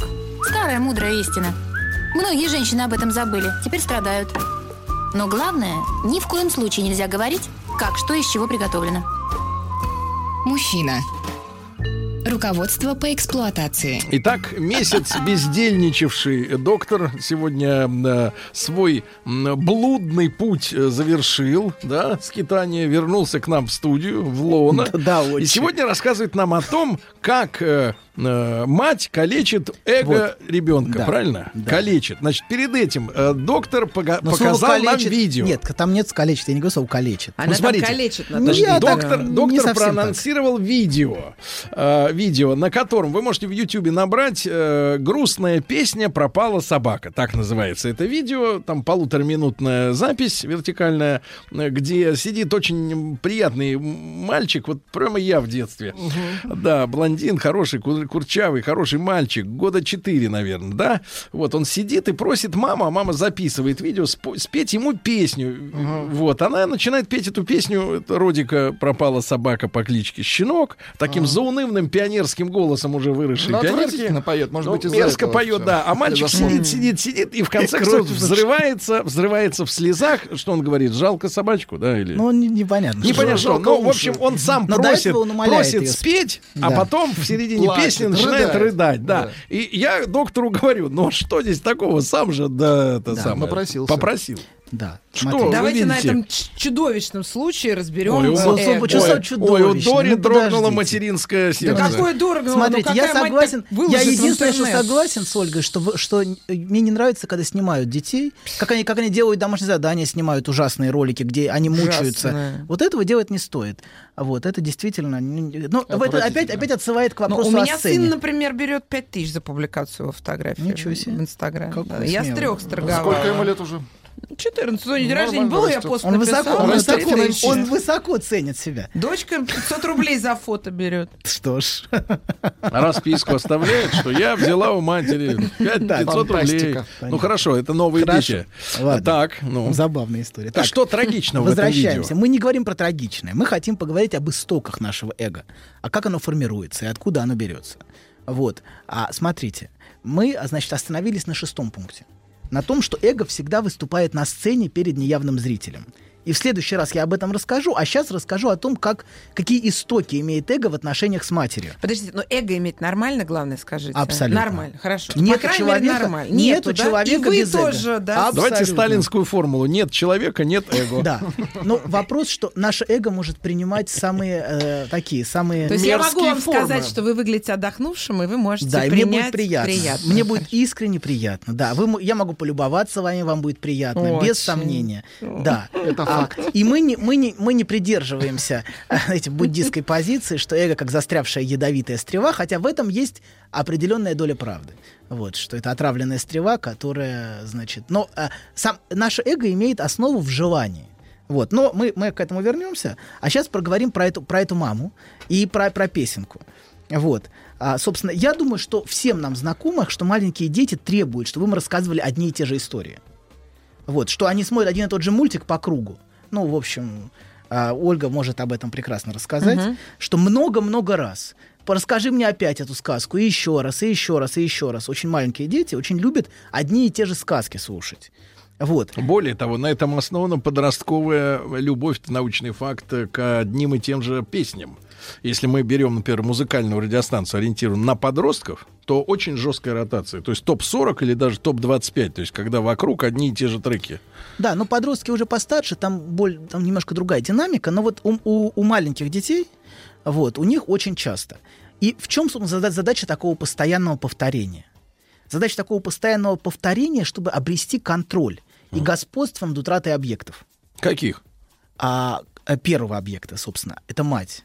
Она приходит, она уходит. Вот. Но с первым, цель это сделать эту утрату контролируемой. В каком-то смысле это процесс, вот мы говорили, что эго это контроль. Это процесс эгоизации мира ребенка. Он пытается сделать ситуацию утраты объекта контролируемой. Он предсказывает появление объекта, он предсказывает исчезновение объекта, понимаете, да? Постоянным повторением вот этой, постоянно вот этой игрой. В одно, э, и, собственно, дети очень любят эту игру, появился и исчез, знаете. А вот. рецепт доктора Добина Ну, не вот да, вестись. Да, да, не очень вестись любят. и не Они читать. начинают, начинают Где смеяться. мамочка? Вот да, она. да, да, абсолютно. Как Это я вот- любила маленьких. Хотели бы Владику такой матери вырасти? Чуть, я очень... Не трогайте Владика. У меня почти все мужчины хотели бы вырасти, к сожалению. Не Из-за этого моя личная жизнь не складывается. Они видят моих детей и хотят быть на их месте, потому что я очень милая мать. Это, хоро... это отдельная тема. Это Большая тема, это другая Да, передача. другой автор. Другой автор. Потом И я ж другой- 3000 и другой плачу за фотографию. Хорошо, да. Так. Ну, это, кстати... И вы бы... Вот я вижу, вижу, Так, доктор, да? итак, ребенок Так вот. Ой, я бы заставляет вас мать... постила Румянова в своем Так, правда. инстаграме. Господи ты, боже мой. Ну, да, почему нет? мы говорим о том, что... Хэштег отшлепанный и румяный.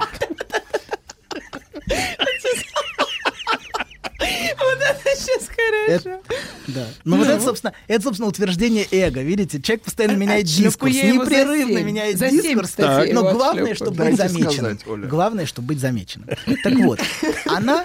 Я напомню вам, доктор, мы на маяке. Функция маяка — быть замеченным во Вы тьме. такой красный сейчас. А я скажу по-другому. Мне продолжать? Мне продолжать? Да. Да. да. Хорошо.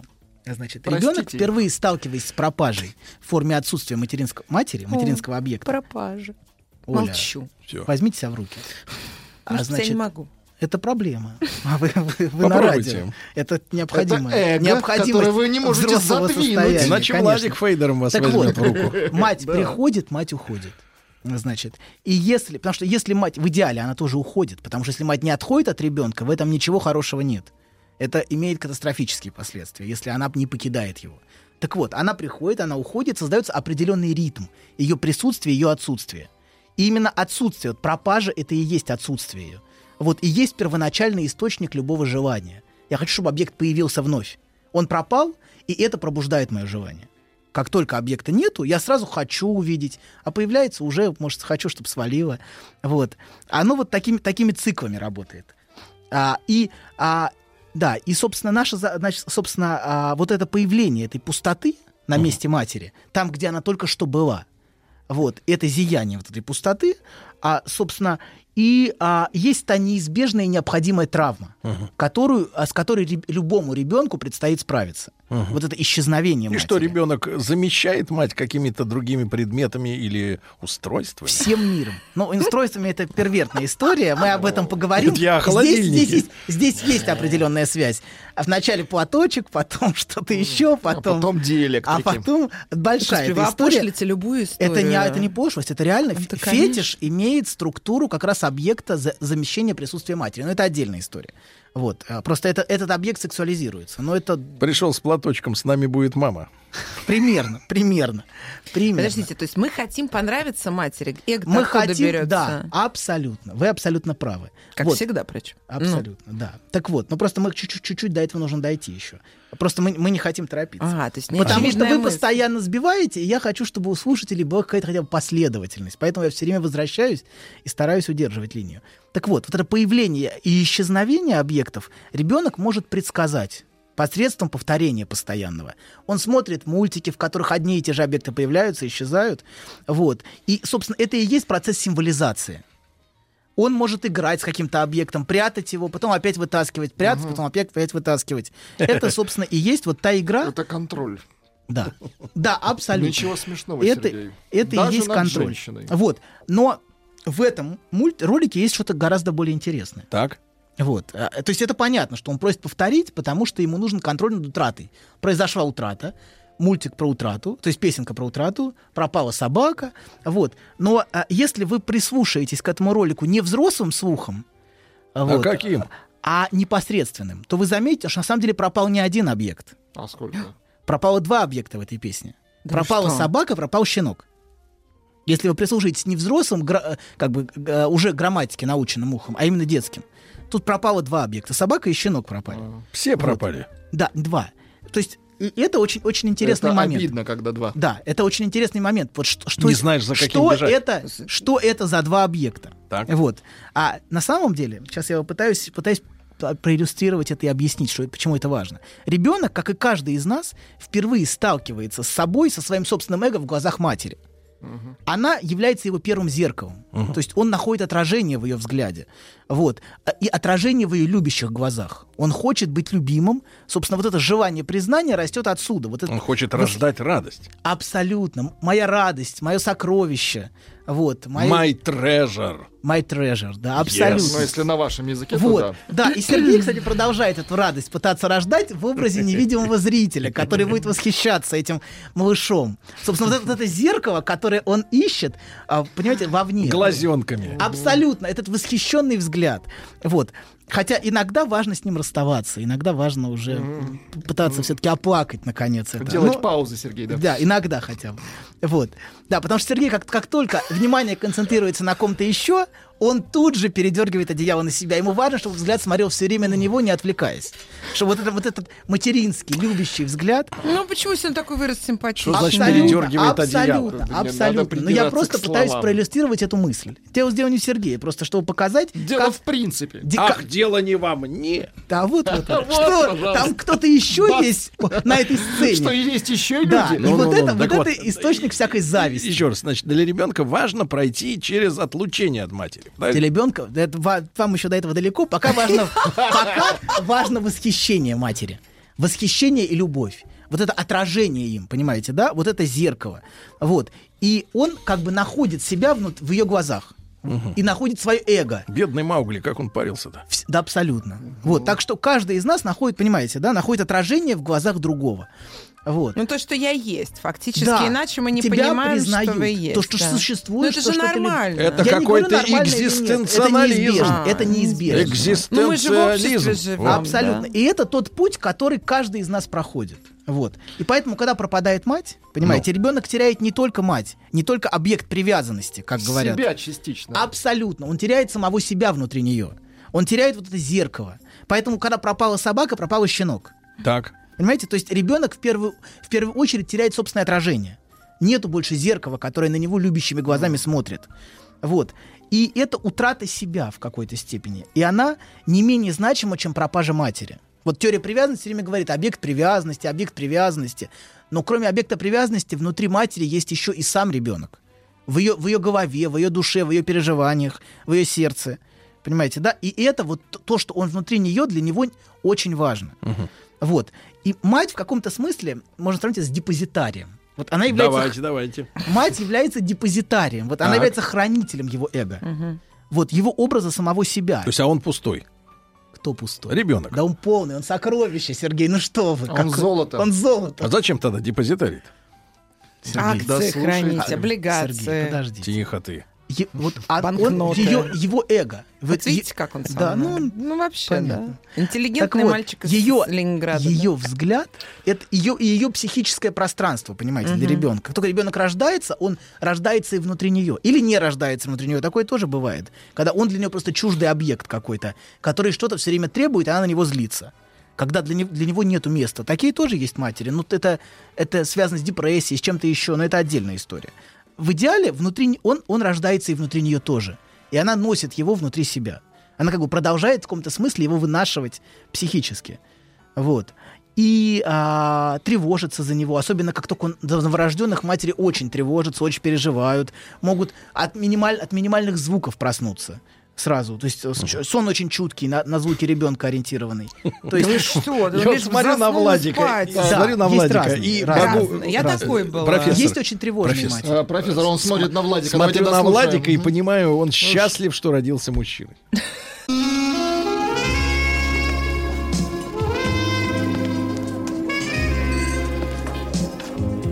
Пожалуйста. Какие у вас интересные пальцы. Вы не велончелист? Нет. Торговый работник. А что такое? Ваши длинные трепетные пальцы говорят о тонкой душевной организации. Мужчина. Руководство по эксплуатации. Друзья мои, ну что же, Анатолий Яковлевич сейчас будет тестировать э, мысль, которую пытался донести на Владуле. Владуля, А, вкратце. Вкратце. Отражение. Отражение а, ребенка в глазах матери. То есть ему хочется нравиться матери. То есть он делает все, чтобы ей нравиться. откуда это И желание следствие, секундочку, как следствие, ма- мама должна его любить. Говорит, ты ж мой хороший, ты ж мое Но когда мы Или в как причина. Э, э, э, доктор, но да. когда мы в одном предложении ставим любовь и должна, вот тут и начинаются вообще- проблемы. Это проблема. Это проблема, потому что есть мать, которая должна, но она не может. Или не потому хочет, что нету да. у нее, нету у нее, например, она находится в депрессии, предположим, и она не может смотреть на ребенка любящим взглядом. Тогда зеркало, в котором ребенок находит свое отражение, оно пустое. Ой, а э, что знаете, не любит отца ребенка и видит в нем этого мужчину, Да. и то же самое. да, Много то, что раз они видела. видят, видите, то, что она видит, может не Мгм. соотноситься с, с ребенком, с восхищением, с любовью к нему, к этому младенцу. Это может быть просто кусок чего-то, который постоянно гадит. Такой тоже, так тоже смотрят. Вот, то есть он, он не был для нее желанным. Вот мы, видите, мы говорим на самом деле про желанность. Для матери, если ребенок желанен, если она его хотела, она как бы создает для него психическое пространство, есть место. Если ребенок нежеланный, и мать его не хотела, она часто не допускает его в свой мир. Он родился, но внутри нее как бы она живет так, как будто его не существует. Она пытается убежать всячески от этого ребенка. А ребенок будет ей доказывать всю свою жизнь. То есть давайте так, то есть давайте так. он хороший. А, то есть да- да- давайте, давайте сформулируем. Жил ты, жил хорошо, современным, вдруг современным языком. В Ужас. нормальных условиях а, в матери а, живет виртуальный ребенок, такая виртуальная сим-карта, да? Да, да, да, абсолютно. И если, если, а, если он ей, он ей не, как бы не, не- Ну, неприятен, Нежелание. да, нежеланен, то, а, то, он, а, то она все время на него злится. Она испытывает раздражение на него. Она, он испытывает, пытается как бы от него все время отделаться, Видит кому-то перепоручить, придумывает. сделать его как можно быстрее взрослым. Как... Да, да, да. Я права, что Ты ли, говорю? психолог, что ли, теперь? Получается. Вы- выходит так. Выходит, Добин не нужен? Вообще, смотрю, да. Вырастил Да. себе. И ребенок, ребенок, короче говоря, ребенок хочет найти себя внутри ее желания, внутри ее, как бы, внутри того, чтобы она его хотела. Вот. И материнское принятие создает ощущение дома. Это очень важно. Ощущение дома впервые идет не как бы не из, э, не из его тела даже, а из вот этого ощущения, что у тебя есть место внутри другого, что тебя ждут. В душе. Что в душе, да, в душе матери ты существуешь. И для субъекта, наоборот, чувство бездомности возникает, если его не впускают в свой мир. Вот, что тебе нету места. Вот. А, например, бывают варианты, когда мать была, ну, сумасшедшая или неадекватная, или он видел в ее глазах совершенно неадекватное отражение. Например, он видел, что она на него смотрит безумно, или она видит в нем все время его отца. А если который- нет матери? Подонка. Ужас. Это проблема с отражением как раз. Вот я, мы об этом в следующий раз продолжим говорить. Не, не торопитесь. Так. Вот, она видит в нем подонка, да, и она видит в нем, как бы, она видит не его, или она переполнена своими чувствами. Она не может впустить его. Может быть, потому она что коллекционер у нее марок, много увлечена. проблем, понимаете, в жизни.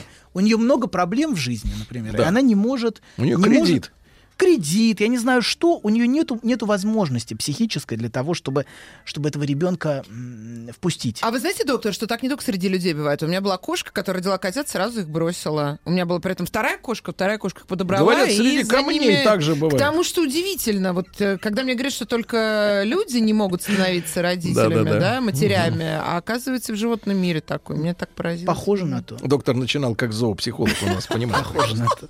Вот. Короче говоря, в идеале, в идеале вот этот образ его внутри матери, вот это отражение его, оно существует, и ребенок постепенно его принимает внутри себя. Он уже так независим от матери, от ее присутствия, от ее взгляда. Первоначально ребенок очень зависим от присутствия матери. Он очень нуждается в том, чтобы она на него смотрела, чтобы она им любовалась, чтобы она им восхищалась. Но постепенно он может переносить ее отсутствие. Понимаете? И уже он не пропадает, когда она уходит. Вот. Если, если как бы это сформировалось нормально. Вот. Но если нет, то е- если у него не было этого места, то он чувствует, что она уходит, и у меня внутри дыра. Я не чувствую себя спокойно, мне плохо. Вот. А, и, а, собственно, это так возникает тогда, когда, а, когда эм, ребенок не мог найти внутри себя, внутри матери. Если он не мог найти свое отражение, Так. то он часто продолжает, как вы сказали, отчаянно искать. Вот то, что вы сказали, он отчаянно ищет себя внутри других. Внутри женщины, внутри кого-то еще. Он Внутри постоянно... мужчины. Внутри мужчины тоже, абсолютно. Всё, Есть доктор. где поискать. Да, так вот. Эмо- и эмоционально он пытается постоянно подтверждать, что он существует. Это поста- Доказывать. доказывать или постоянно мучить вопросом, кто я для тебя, что я для тебя значу. Конечно, этот вопрос важен для всех. Для каждого из нас этот вопрос фундаментальный вопрос субъекта. Это вопрос, кто я для тебя. Вы ответили себе на этот вопрос, доктор? Этот вопрос Да, фундаментально ставьте, доктор, это- безответный. Безответный? Он безответный. А. Вот. А, а потому что никто не знает, кто ты для него. Даже если, даже если тебя любят. Все равно она не знает, кто ты бессознательно для него или для нее. Так вот. если Чувак человек... какой-то. Да, нет. Даже если- Децл пел. я не хочу. ты? Кто ты? Все, спокойно. Так вот, если человек ранен, он все время требует ответа на этот вопрос. Скажи мне, я для тебя значим, я тебе нужен, я тебе важен. Это от бесконечно, безостановочно. А тот, который любовался в детстве? Своим у которого, отражением. Типа все хорошо. Некоторые продолжают любоваться до бесконечности. Просто Не система, система зеркал просто множится, и мы видим этого прекрасного мальчика. Вот, да. Есть- Немного постаревшего. Ну, в, в идеале, в идеале все-таки он, он э, это, это, это отказ от этого отражения через отца происходит. В идеале. Через отца. Через отца. Как это через Это отца? длинная история. Ну, Не по- для вас. Не для вас. Да, Сергей, не надо. Не, не думайте об этом. Это все, это все лишнее. Вами любуются и прекрасно. Что, зачем, вам, зачем вам вся эта ересь? Так вот, эти люди часто очень зависимы от, от- от других людей. Они цепляются за принятие их. Им важно, чтобы их постоянно принимали, постоянно подтверждали. И если другой человек уходит, они чувствуют, что они теряют себя. Они не просто теряют объект. Они, я потеряла себя. Он ушел, и я уже больше не знаю, как мне жить. То есть вместе с ним я потеряла себя. И они пытаются отчаянно контролировать других именно из-за страха этой ужасной утраты. Из-за страха этой пустоты, которая внутри возникает. Вот. Вы пугаете меня, доктор, таким напором Ща. к завершению нашего разговора. Такое ощущение, Ну, что вы главное, что подняли Владик прайс. теперь у Нового нас, э. Анатолий Яковлевич, спасибо большое. До новых встреч. Дорогие друзья, э, утепляйтесь. Будет холодно, холодно, холодно. До завтра. Еще больше подкастов на радиомаяк.ру.